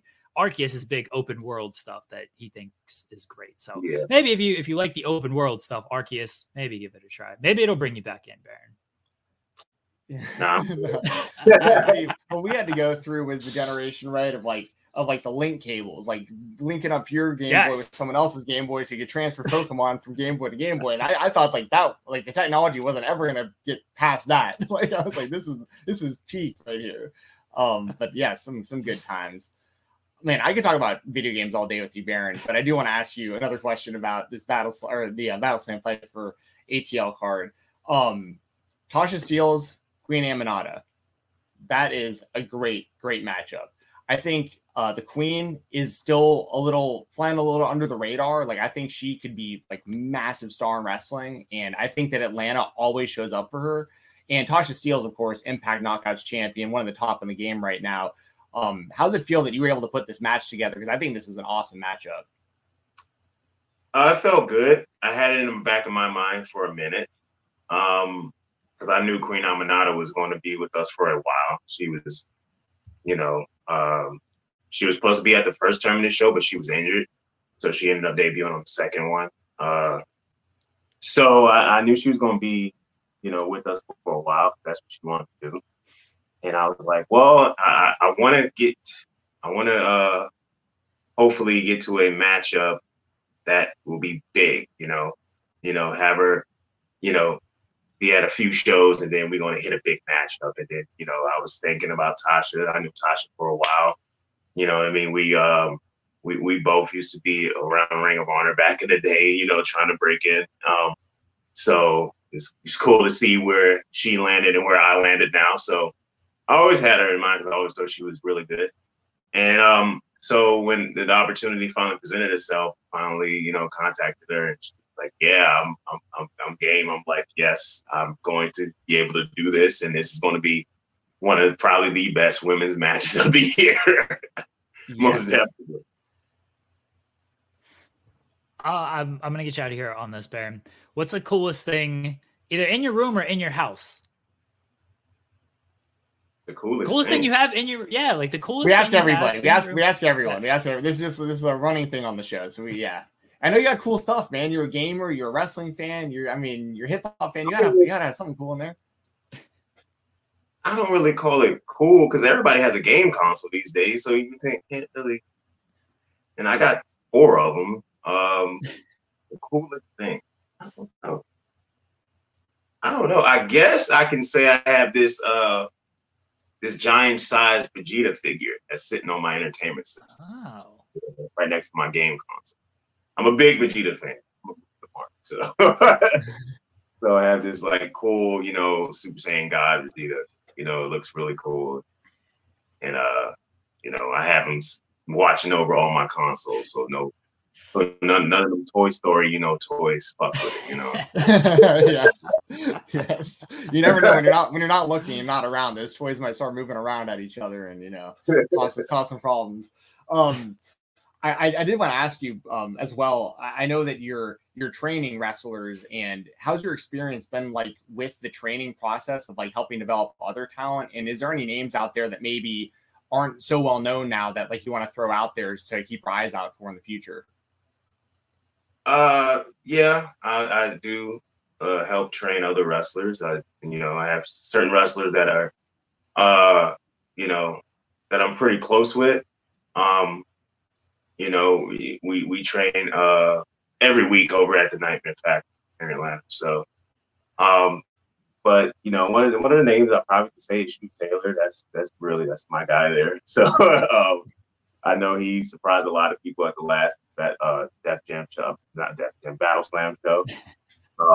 So I was really happy with how he turned out, and hopefully they get to see what he can do even more on this next Battle Slam show. So that will be one of the first things. There's other names that that I will disclose later, but. Yeah, I think the talent that you're going to see pop up this year coming, you know, that I deal with or coming from Nightmare Factory is going to surprise me. You got some real potential and talented folks that are going to pop out on this very well. Looking forward to it. I love what you are doing there at the Nightmare Factory. So much good talent coming out of there. It's been awesome. It's been awesome to see. Baron, we appreciate you joining us. Any last plugs? Let everybody know where they can find you out on social media. Let everyone know how to check out Battle Slam this weekend. All right. So, Battle Slam this weekend. As you already know, by the time you watch this, we'll be streaming live on Fight at 7 p.m. Sunday, June 12th. Let's go. So, all right. Watch it live for the first time. And I hope you all tune in because it's a banging card, number one, from top to bottom.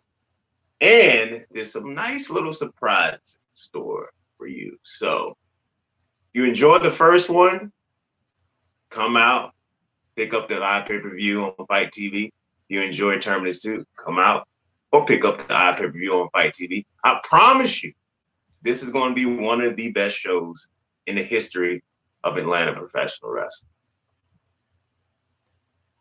I'm looking forward to it. I'll be there live, everyone. I'll be there live. I'll take pictures. I'll get some interviews for y'all. I mean, I'm super pumped. I mean, Private Party versus Casey Navarro and Myron Reed could be a match of the year. Leon Ruff versus Dante Martin could be a match of the year. I mean, there is just banger after banger. Baron, have you announced your match yet? Who's going to be wrestling? Or are you still waiting on that one? Or do you want to tell us? It has not been announced, but by the time this airs, it will be announced. Okay. And I'm going to keep you in suspense. You know what I'm saying? Fair. That's fair. That's fair. Guys, check it out. Again, Baron just said it. It's streaming live on Fight TV, June 12th, 7 p.m. Support Battle Slam, support everything Baron is doing with that, with Terminus, with AEW. We appreciate him joining us today. Follow him on social media, on Twitter, at The Impro. He's probably yelling at Jonathan Gresham about something. We appreciate it, Baron. Again, thank you again. We'll be right back here on The Spotlight. Guys, again, Baron Black, his match was announced. He'll be facing Zenshi at Battle Slam on June 12th. We appreciate Baron coming on, doing the show, doing the interview with us. We will have coverage of Battle Slam on June 12th. We'll have some articles running. We've already got one up running from the interview we just did with Baron Black. And thanks to Baron Black. Everyone check out Battle Slam on June 12th, live on Fight TV. Guys, we appreciate everyone joining us here today on The Spotlight. Jensen and I will be back next week talking all things professional wrestling from WWE, AEW, the independents, other big companies like NWA, New Japan, MLW, maybe, probably not, but maybe, you never know. Again, thank you. Everyone can head over to Fightful Overbooked. We got a bunch of cool stuff going up there. Day After Dynamite is live later this afternoon with Will Washington and a special guest. We'll see if I do a run-in on that show and talk to my vacation plans with Will Washington. We'll see. I gotta nail down some vacation plans with Will. Yeah, thanks, guys. Head over to Fightful Overbooked. Go support, go subscribe. I just put a video up investigating the wizardry claims of Chris Jericho. Everyone can check that out.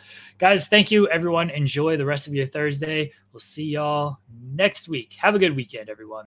When you need mealtime inspiration, it's worth shopping Kroger, where you'll find over 30,000 mouthwatering choices that excite your inner foodie. And no matter what tasty choice you make, you'll enjoy our everyday low prices, plus extra ways to save, like digital coupons worth over $600 each week. You can also save up to $1 off per gallon at the pump with fuel points. More savings and more inspiring flavors make shopping Kroger worth it every time. Kroger, fresh for everyone. Fuel restrictions apply.